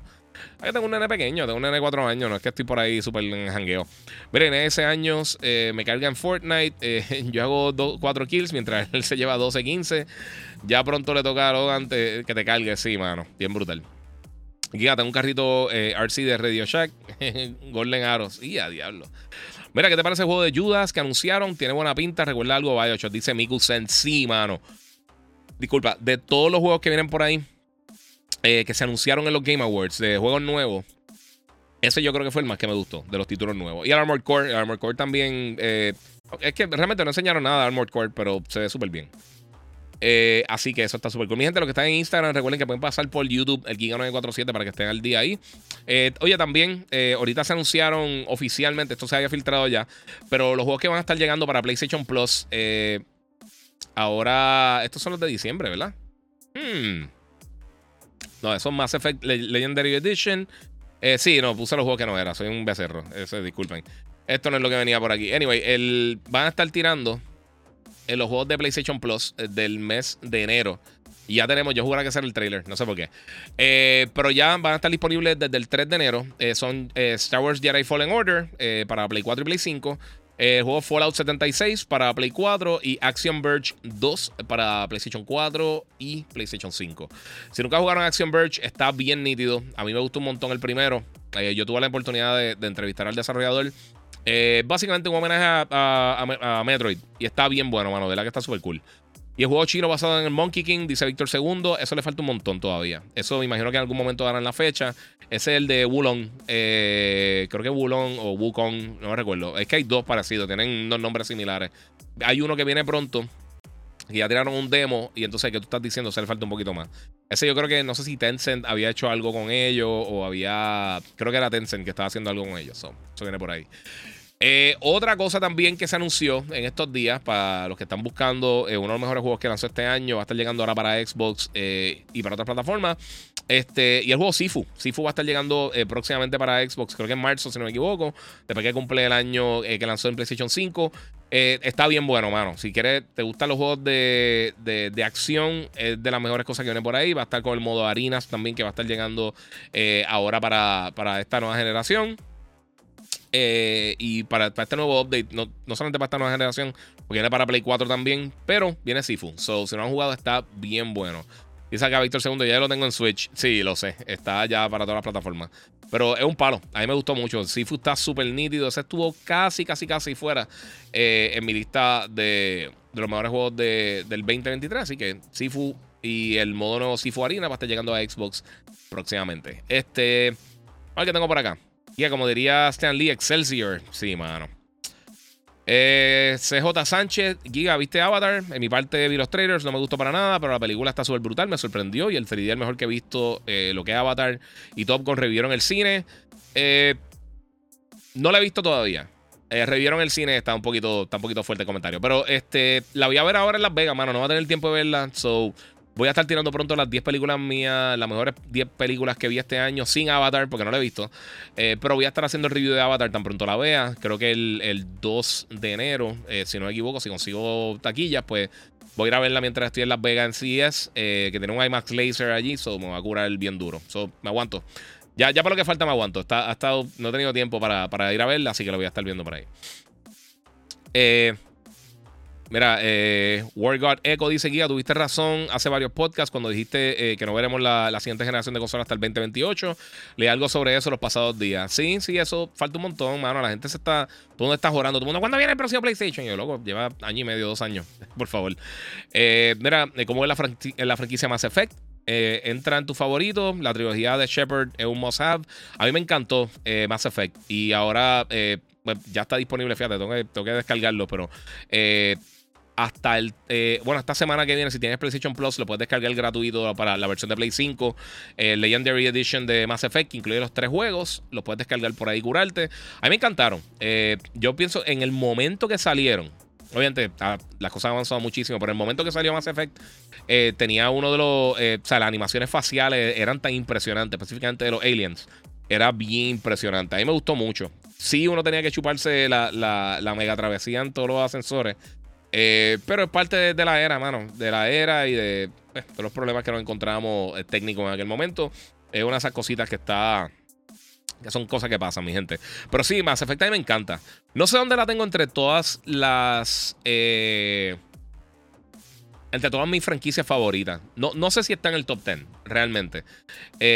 pero buenísima. O sea, definitivamente. O sea, toca ponerle a la lista para, para ver si sube, baja o cae por ahí. Eh está complicado. Mira, estoy bien fastidiado, eh, pero para adelante.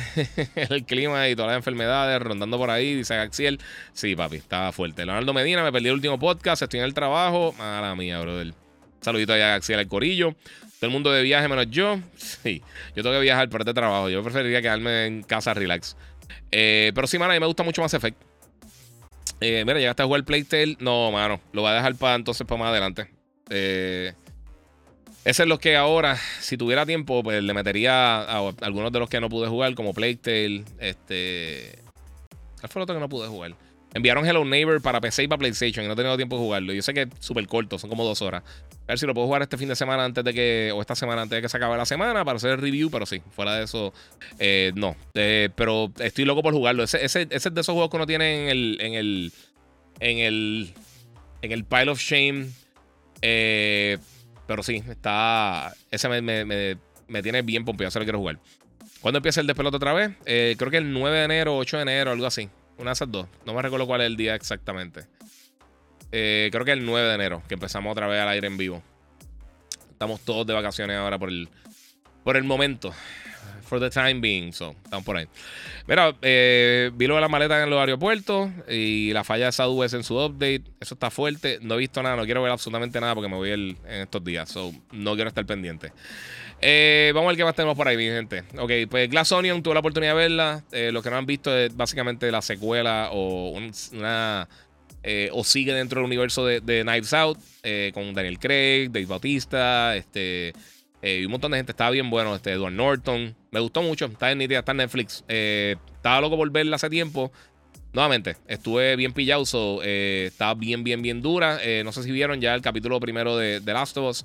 Va a durar aparentemente como una hora y media hora y 28, si no me equivoco exactamente. Pero son 86 minutos. Este. También loco por ver, a ver si, si, si llena la expectativa o no. Así que no sé.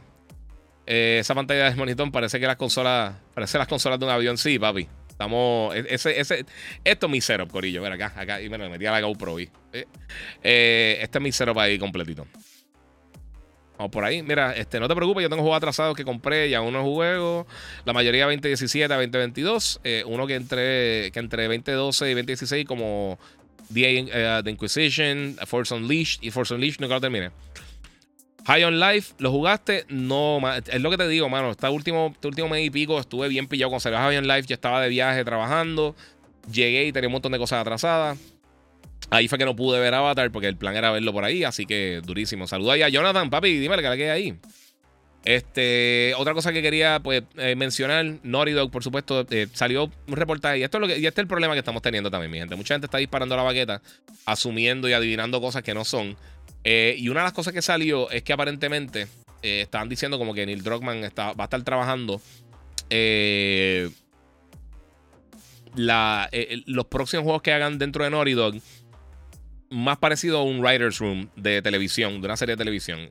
Y lo que la, gente pensó que iba a ser episódico, pensaron un montón de cosas. La realidad lo que estaba diciendo es que eh, va a tener más personas involucrados en cómo va a ser la narrativa del juego. O sea, va a ser un proceso colaborativo como pasa con muchas películas, con muchas series, con muchas producciones. Y entonces lo van a estar haciendo así. O sea que para mí eso me parece súper bien. Eh, obviamente Naughty Dog para mí no han fallado hasta el momento, desde Crash para acá. Eh, el peor juego de ellos que han tirado en todos esos momentos han sido casi candidatos para juego del año, candidatos para juego del año. Así que yo estoy bien claro y estoy eh, bien pompiado para ver que es lo próximo que van a estar mostrando. Eh, también, como le mencioné, mi gente, la semana que viene, comenzando el 2 de enero. Síganme en las redes sociales. El Giga 947, el Giga en Facebook y Gigabyte Podcast. Eh, voy a estar en Las Vegas, Nevada, en Consumer Electronic Show 2023. Gracias a la gente de Monster Energy que van a estar auspiciando ahí para, para tirarnos el trip y poder cubrir todas las cositas que están pasando por allá. También quiero darle eh, gracias nuevamente a mis panas de Samsung y Digital Appliance. Vamos a estar cubriendo ahí los productos de, de Samsung y viendo las cosas nuevas que van a estar tirando. Y gracias a los muchachos de Banditech por la Gold Reaper también que me tienen al día ahí para eh, estar ready y poder editar todo este contenido. Y, mano, si no han probado todavía el, M7, pueden pasar por el, el, el, EBC de la gente de, de, Digital Appliance en la Avenida Barbosa. El monitor está brutal, 32 pulgadas, 4K, es una mezcla entre un monitor y, básicamente un, eh, un, televisor, un Smart TV eh, de Samsung, super cool, de verdad que es un palo. Así que va a estar bien nítido así. vamos a ver qué tengo por acá. Oye, Giga, ¿tú puedes jugar el Xbox Series X o el PlayStation 5 el monitor el Samsung? Sí, se pueden jugar. Seguro. El, modelo nuevo tiene HDMI 2.1 y puede sacarle un poquito más del provecho, pero sí, sí se pueden jugar, seguro. Cualquier monitor, cualquier, mira, cualquier dispositivo que tenga HDMI, tú puedes jugar cualquier consola. De, o sea, literalmente tiene HDMI, una fuente de HDMI y entra el contenido.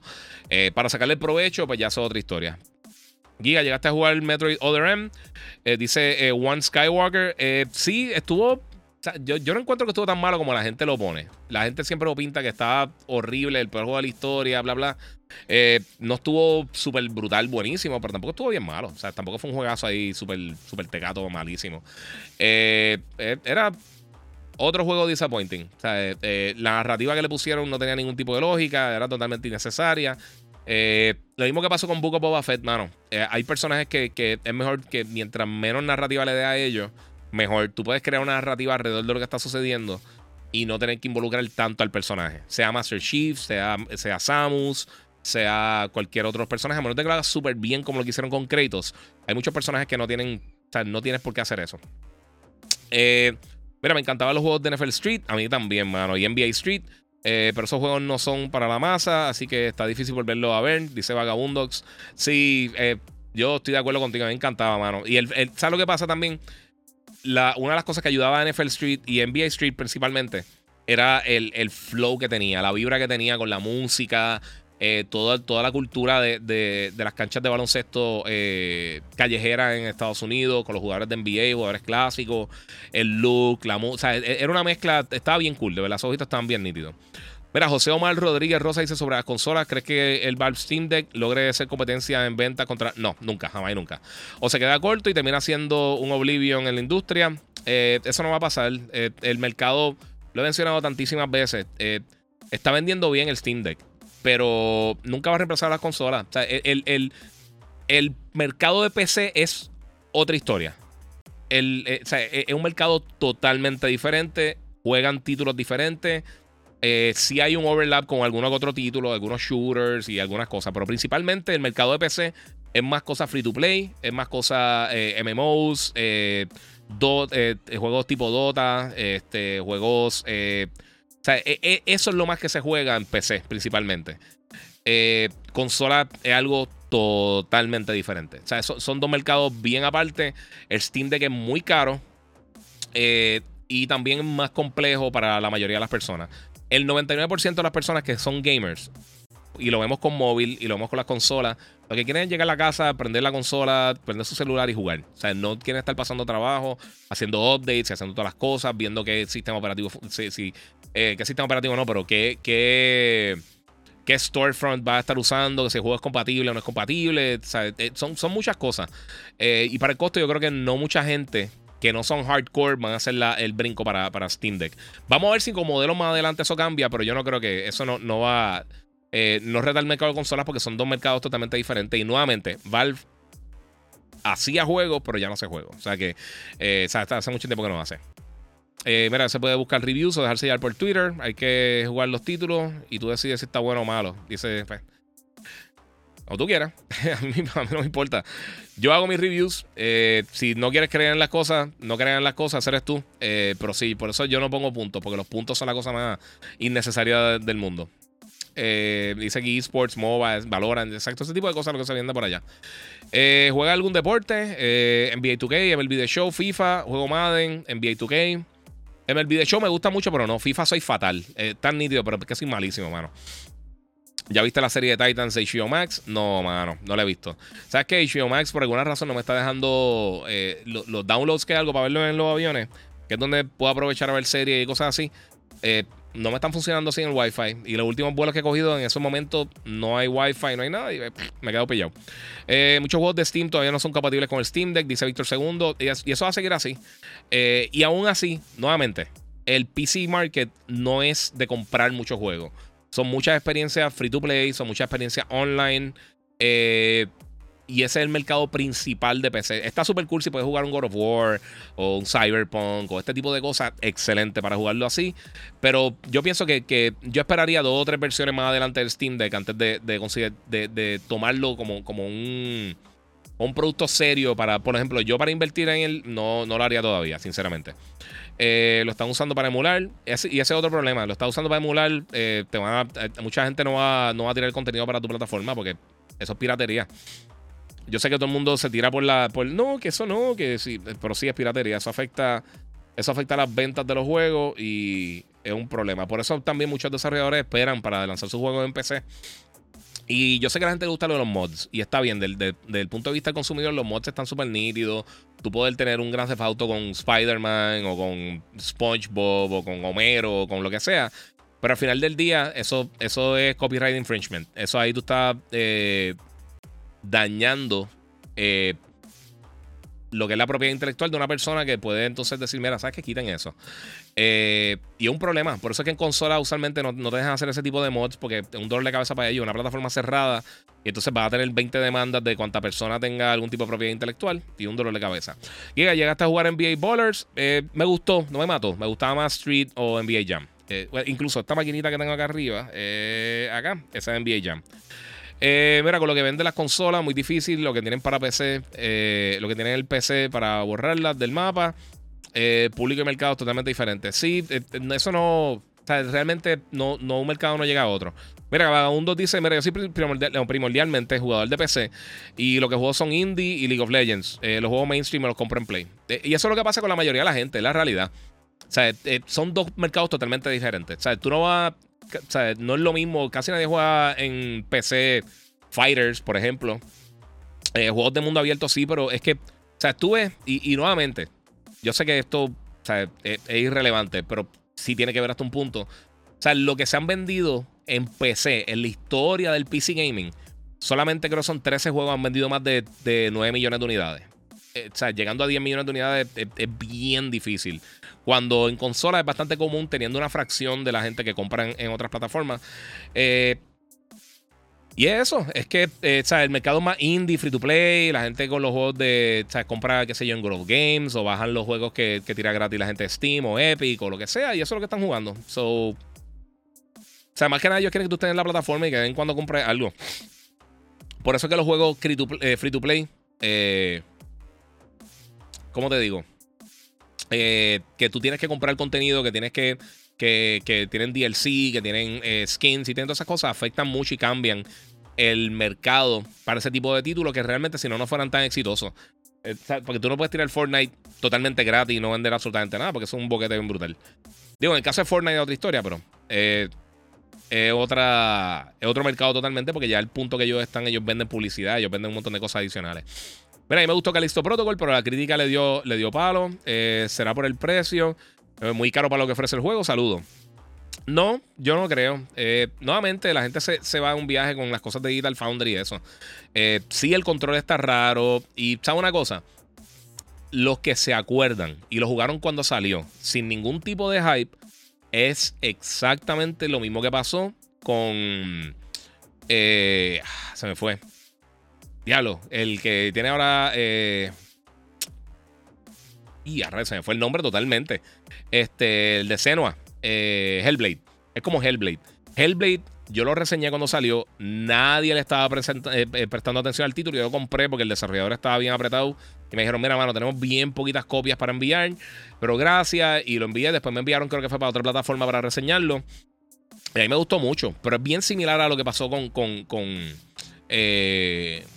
con Callisto Protocol. O sea, un juego que se veía súper bien, y el gameplay era bien limitado. Específicamente Hellblade. Hellblade, los que, o sea, sean sinceros, los que lo jugaron. El gameplay no era el mejor del mundo. Era súper lineal. Era bien poquito gameplay.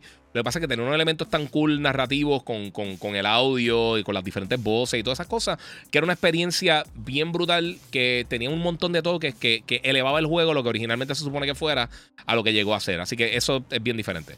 ¿Crees que ha sido un error haber lanzado God of War este año junto a Horizon? Siento que lo pagó eh, ganando tantos premios. Los premios valen cero. Si tú tienes un juego que vende 60 millones de unidades y nunca gana ningún premio, tú estás contento. Si tú tienes un juego que ganó, que, que ganó todos los premios, ganó 7 millones de Game of the Year y todos los premios, absolutamente todos los premios de todos los géneros, de todas las páginas y todas las cosas, y vendió 50 mil unidades, es un fracaso. Eso no tiene nada que ver. Los premios son bonitos y todo eso. Los premios no dicen absolutamente nada y no, realmente no ayudan para nada a nadie. Eh, puede que más adelante tú puedes decir, puedes ponerlo en la carátula, mira, Game of the Year y la gente, eh, pero al final del día eso no importa. Como las películas, con los Oscars. O sea, tú te puedes ganar el Oscar de mejor película. Muchas veces son películas que la mayoría de la gente no conoce aumenta un poquito las ventas porque la gente va a ver por curiosidad. Pero eso no quita el éxito que tenga un Endgame o que tenga un Avatar o que tenga eh, Batman o que tenga este, Star Wars o lo que sea. Una cosa no quita la otra. Eso no tiene que ver absolutamente nada. Eh, si fueron exitosos, fueron, fueron, exitosos. Y tú no vas a tirar un juego al año con, por miedo de que, de que el otro no gane el premio. Entonces, tú tiras lo que tú tienes y ya. Si fuera así, Sony lanzaría un juego al año. Y no, no lo han hecho. Eh, mira, vamos a ver qué tengo por acá. La edición de Sifu en la Avengers Edition. Me trae un artbook, cartas y un DLC de soundtrack. Cool, nítido. PC jamás va a ganar las consolas, dice Aulo Gunslinger. Los premios sirven para ver los anuncios de, trailers de juego. Sí. Sí, más que nada, igual que los Oscars. Yo los para mí los Oscars eh, son los Academy Awards, para mí son el un buen lugar donde ver películas que sinceramente nunca tuvieron publicidad y dice, ¿sabes qué? Esa me llama la atención. Quizás veo esa. Porque hay muchas cosas que realmente no estamos expuestos porque tienen bien poquito marketing y no llegan entonces quizás a lo que la gente está esperando, buscando. Eh, vamos a ver por acá. Giga, saludos, bro. Dímelo, que es la que hay. Eh, mira, ¿qué se siente eh, High on Life? Eh, le da dos patadas a God of Ragnarok. ok, sí, me imagino. Eh, papi, la gente tiene un viaje. estos fanboys están bien al garete. Están bien, están bien al garete. Mira, eh, son como las películas de los Oscars, las películas del año, lo más seguro no gustan a la mayoría de la gente. Sí, así mito, ¿eh? ¿Sabes qué? Pero hay una diferencia bien significativa ahí. Eh, los, las películas que usualmente se escogen como mejor película son bien, bien, bien diferentes a lo que el público en general consume en el cine. La gran mayoría del público no consume las películas eh, bien eh, lo que llaman el Oscar bait, las películas bien, eh, qué sé yo, artísticas, eh, por, falta de otro término, que se van bien profundas, son más dramas, son películas más experimentales, quizás. La gente le gusta, mira la taquilla, la gente le gusta Transformers, Fast and the Furious, que yo las detesto. este, qué sé yo, ya yo, mira, mí, este, este, Star Wars, Marvel, DC. Eso es lo que la gente ve en el cine, mano. Es, lo, que la gente le está gustando. Avatar, ese tipo de cosas así. Pero tú ves una película, a mí me encanta Tarantino, pero realmente las películas de Tarantino no las ve tanta gente en el cine. Igual las películas de Scorsese, que son mis dos directores favoritos. Eh, es parte de, es parte de, así funciona, mano. Eh, pero en el caso del gaming, tú ves los juegos que usualmente son, están en las categorías de juego del año. Y, y eso es irrelevante porque son tanta y tanta gente que hace premiaciones. Pero yo te apuesto que todo gamer ha escuchado de Elden Ring, ha escuchado de God of War, ha escuchado de Horizon, ha jugado, o sea, por lo menos ha escuchado la mayoría de esos títulos. No es simplemente la gente bien alta cultura de cine, que, muchos de estos títulos son así. Y hay, mira, este, dice aquí The New Fighters, los indie quitando Stray no lo jugó casi nadie. Exacta, exactamente, es lo mismo. Pero todos estos juegos AAA, los que usualmente siempre están nominados para juegos del año, los God of War, los, los, este, los Elden Ring, los Horizon, los, los qué sé yo, los Gozo Tsushima, todas estas cosas todo gamer ha escuchado estos títulos. O sea, por lo menos la gran mayoría de los gamers lo ha escuchado que ahí todavía hay una diferencia bien grave, bien grande entre el cine y acá. El audio se fue en Instagram, sí, yo sé, se fastidió. Ok, se fue el audio, sí, es que eh, había un mensaje y me fastidió el audio, disculpen. Eh, ahora sí, ahora sí se escucha. Mi gente, pasa por Instagram, eh, por YouTube, el Giga947, estamos saliendo por ahí. mira, pienso echar la culpa a Digital Foundry por las críticas de Callisto Protocol. algo injusto, el juego tiene muchos problemas fuera del performance, gameplay clunky y repetitivo, narrativa floja. A mí me gustó la narrativa. El gameplay, nuevamente, por eso estoy comparando con. con. con. Eh, con lo que pasó con Hellblade. El gameplay es bien parecido, bien clunky y sí. Pero el juego sigue estando bueno. A mí me gustó personalmente. Y si no te gustó, puedes darle 0 de 10, que absolutamente ningún juego en la historia de la humanidad, ninguna película, ninguna serie de televisión es un 0 de 10. Por más malo que sea, eso es una ridícula.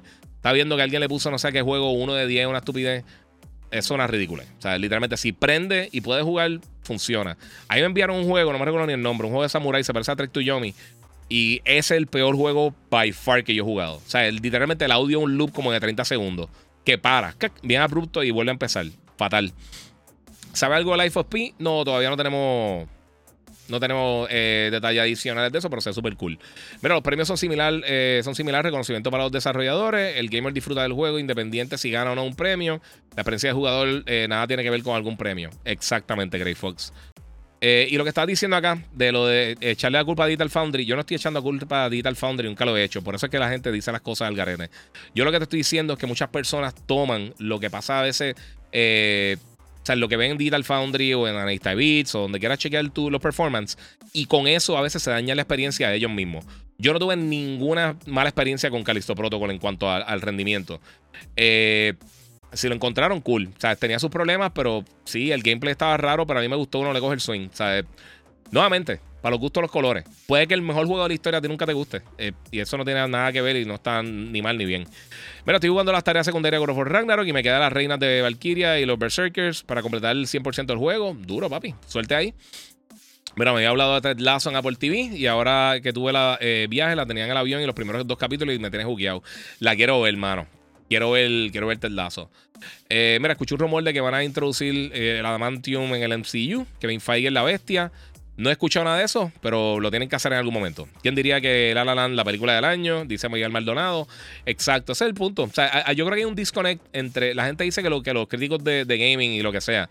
Pero yo creo que el, crítico de cine tradicional y el público del cine están en dos planetas totalmente diferentes. Yo sé que, que todo el mundo quiere sea, hay que acordarse que, quién es el público y quiénes son las personas que están viendo el contenido. Y no estoy diciendo que la mejor película va a ser la más dinero que haga, porque eso no es así. Pero, o sea, tampoco puede echar para el lado lo que claramente está funcionando en el cine. O sea, alguien dijo por aquí que, que, Top Gun y, y Avatar rescataron el cine. Eh, no, mano. Realmente el, quien lo lleva a flote todo este tiempo es Marvel. Eh, y DC y Star Wars y todas estas propiedades grandes así es lo que está llevando a la gente al cine. Y por, eh, por esa consecuencia de eso, mucha gente va a ver otras películas eh, que quizás no hubieran visto de otra manera. Pero José de Fast and the Furious no un cero. El que, el que vio ese juego y le dieron ganas de jugarlo tiene problemas serios. Eh, mira que juego no tenía nada de esperanza y cuando lo jugaste te encantó. Fall Guys. Fall Guys, full. Ese yo creo que fue uno de los que me sorprendió. Eh. Voy para el trabajo, yo estoy arrancando también. ¿Has escuchado algo del remaster de Braid? No, mano, estaría súper cool. A mí me encanta Braid, está bien nítido. No sé si como que para jugarlo otra vez, pero me gustó un montón. Opinión en VR. Me llama mucho la atención, pero veo la gente eh, revendiendo el Quest con 10 días de uso. Me encantaría un free Ese es el problema. Mira, el VR, el, problema grande que tiene, y lo he mencionado muchísimo, es que tú tienes que probarlo para realmente tener una, una, una idea de cuál es el potencial. Yo no te lo puedo explicar, nadie te lo puede explicar realmente. Y a diablo, papi. Esto se, fastidió, mi gente. Lo siento mucho. Instagram se fue. Eh, vámonos. Se fue Instagram. Solo siento mucho la gente de Instagram. Eh, pero sí, es parte de mi gente. Eh, ahora mismito, el VR, pues, si no lo prueban, no saben realmente lo que, lo que va a tener entre manos. necesita más contenido, definitivamente. Necesita más tiempo para que la gente pueda desarrollar mejor contenido para, los dispositivos de VR, pero es una cosa encima de la otra. Eh, mira que ha salido el juego Black Myth Wukong. Es el que estaba pensando ahorita, gracias. El juego se ve que promete. Sí, se ve brutal. Eh, le falta bastante todavía. Posiblemente eh, vayamos algo pronto de ese juego. pero sí, ese, me, tiene, me tiene bien de esto. eso fue Giga que quitó el live en Instagram por, por tóxico y fanboys. No, no, no, no. En verdad, ¿sabes lo que pasa? Me, entró. mira, yo uso este cable. Así, por acá. Yo usé este cable con esto de, de iRig para poder tirar el audio de la consola directamente al, iPhone. Y si entra un mensaje o algo y lo cogí sin querer, se fastidió. Y se queda, se queda un loop con el ruido y se fastidió. Te pregunto, Oculus 2 eh, de 128 es suficiente. Depende del tipo de contenido que tú consumas. Eh, los juegos usualmente no son tan grandes. No sé. Eric Cardona, Giga, las puntuaciones son navajas de doble filo y se presta para darle palos. Eh, para darle palos, criticarlo. Sí, a mí no me gustan los puntos, mano. Me gusta mucho el quality live del, de YouTube. Subscribe. Muchas gracias, Michael Santiago. Mira, mira. Están las cuatro cámaras ahí, para que vean. Tengo, tengo cámara por acá, tengo cámara por acá, tengo cámara por acá, tengo cámara por todos lados, Corillo. Y tenemos acá también los trailers y las cosas. Este, nuevamente, eh, The Stranding acá, eh, Hogwarts Legacy, par de los juegos que vienen por ahí grandes. Voy a poner el, el, videito de, de Hogwarts Legacy. Eh, ¿Qué plataforma usa para streaming? Dice Gustavo Fernández. Uso YouTube, Instagram, Twitch, Twitter eh, y Instagram luego desde el celular porque no dejan tirar más nada. Este, pero Facebook también. Este, aquí están mis redes para que los vean. Aquí están mis redes sociales, el Giga947. En Instagram, donde más fácil se hace comunicarte conmigo. En YouTube, donde mejor calidad tienen los videos. En Facebook, el Giga, también te puedo contestar preguntas por allá. Y en Twitch, me pueden seguir por allá, aunque no estoy dando tanto, tanto cariño, pero también hago las transmisiones simultáneas por, por todo esto. Y pues te podemos tener también los trailers y todas las cositas que están saliendo en el mundo del gaming, corillo.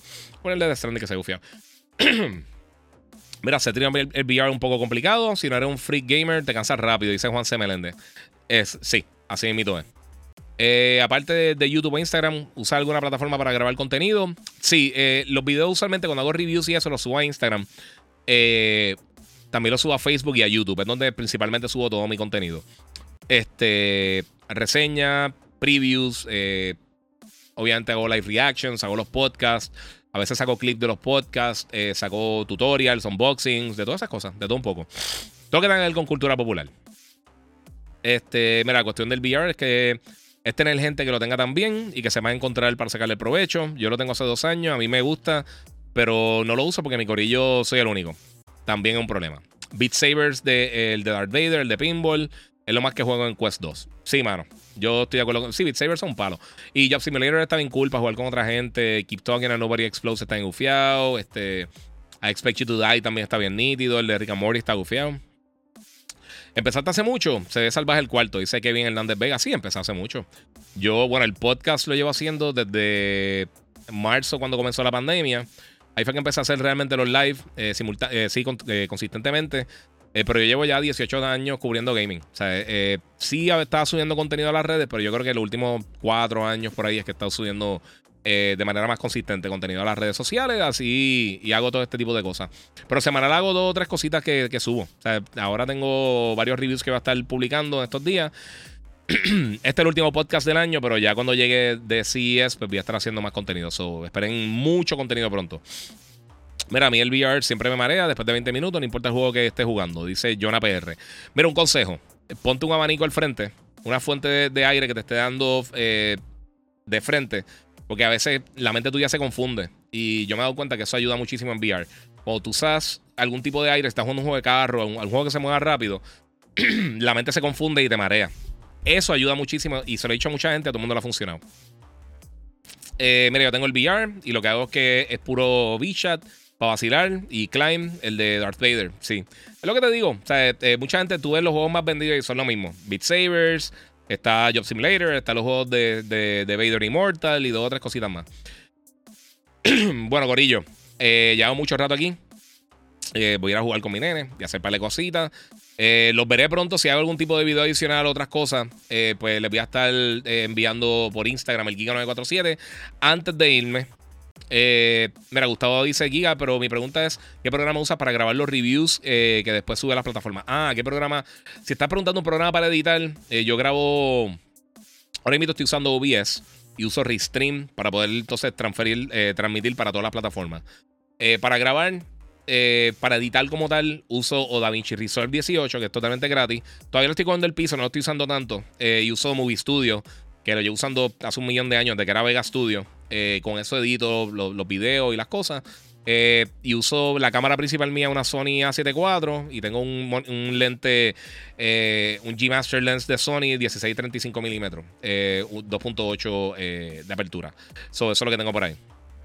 ¿Cuánto lleva en el live? ¿Entre tarde? Sí, papi, entraste tarde. Ya estoy saliendo por ahí. No sé, eso te contestó la pregunta, brother. Mira, que aquí Gran Turismo 7 saque el modo VR, porque en Gran Turismo Sport está brutal. Yes, está bien duro. Papi, ese cuarto parece un museo. Mano, vayas a hacer, te voy a tirar aquí, mira. Ahí tienen todos los. Todas las entradas. ¿Te ayudó, Gustavo? Eso, eso es lo que querías saber, brother. Sí, nítido. Eso es lo que. Eso es lo que quería saber. si te podía ayudar. Mala mía, no, no, no entendí bien la pregunta al principio. ¿Te va a mandar el Hogwarts Legacy? Yo espero. Ya lo pedí, so espero que sí. Espero que sí. Warner está bregando bien conmigo, pero eh, Navidades, so, no sé. Vamos a esperar a ver qué pasa. Mi gente, muchas gracias por darse esta vueltita conmigo aquí, terminando el 2022. Eh, si me da tiempo, trato de hacer otro podcast, pero lo dudo. Yo creo que estamos por ahí. Hablo con Slinger, está preguntando cuántos cascos tengo. Creo que son como 30 y pico, como 32, 35, algo así. Eh, hay muchas cosas que van a estar pasando este próximo año. Voy a estar en CES ahora a principios de, junio. O pendiente a mis redes sociales. Voy a estar subiendo contenido desde allá con la gente de Monster. Eh, y tengo muchas cosas bien cool que va a estar haciendo este año. Así que pendiente. Como les digo, muchas gracias a todos por el apoyo, mi gente. Síganme en las redes sociales, el Giga947, el Giga en Facebook y Gigabyte Podcast. Suscríbanse para que estén al día de todo lo que está pasando en el mundo del gaming. Y como les digo siempre, Corillo, muchas gracias a todos ustedes por el apoyo. Y nuevamente, seguimos jugando.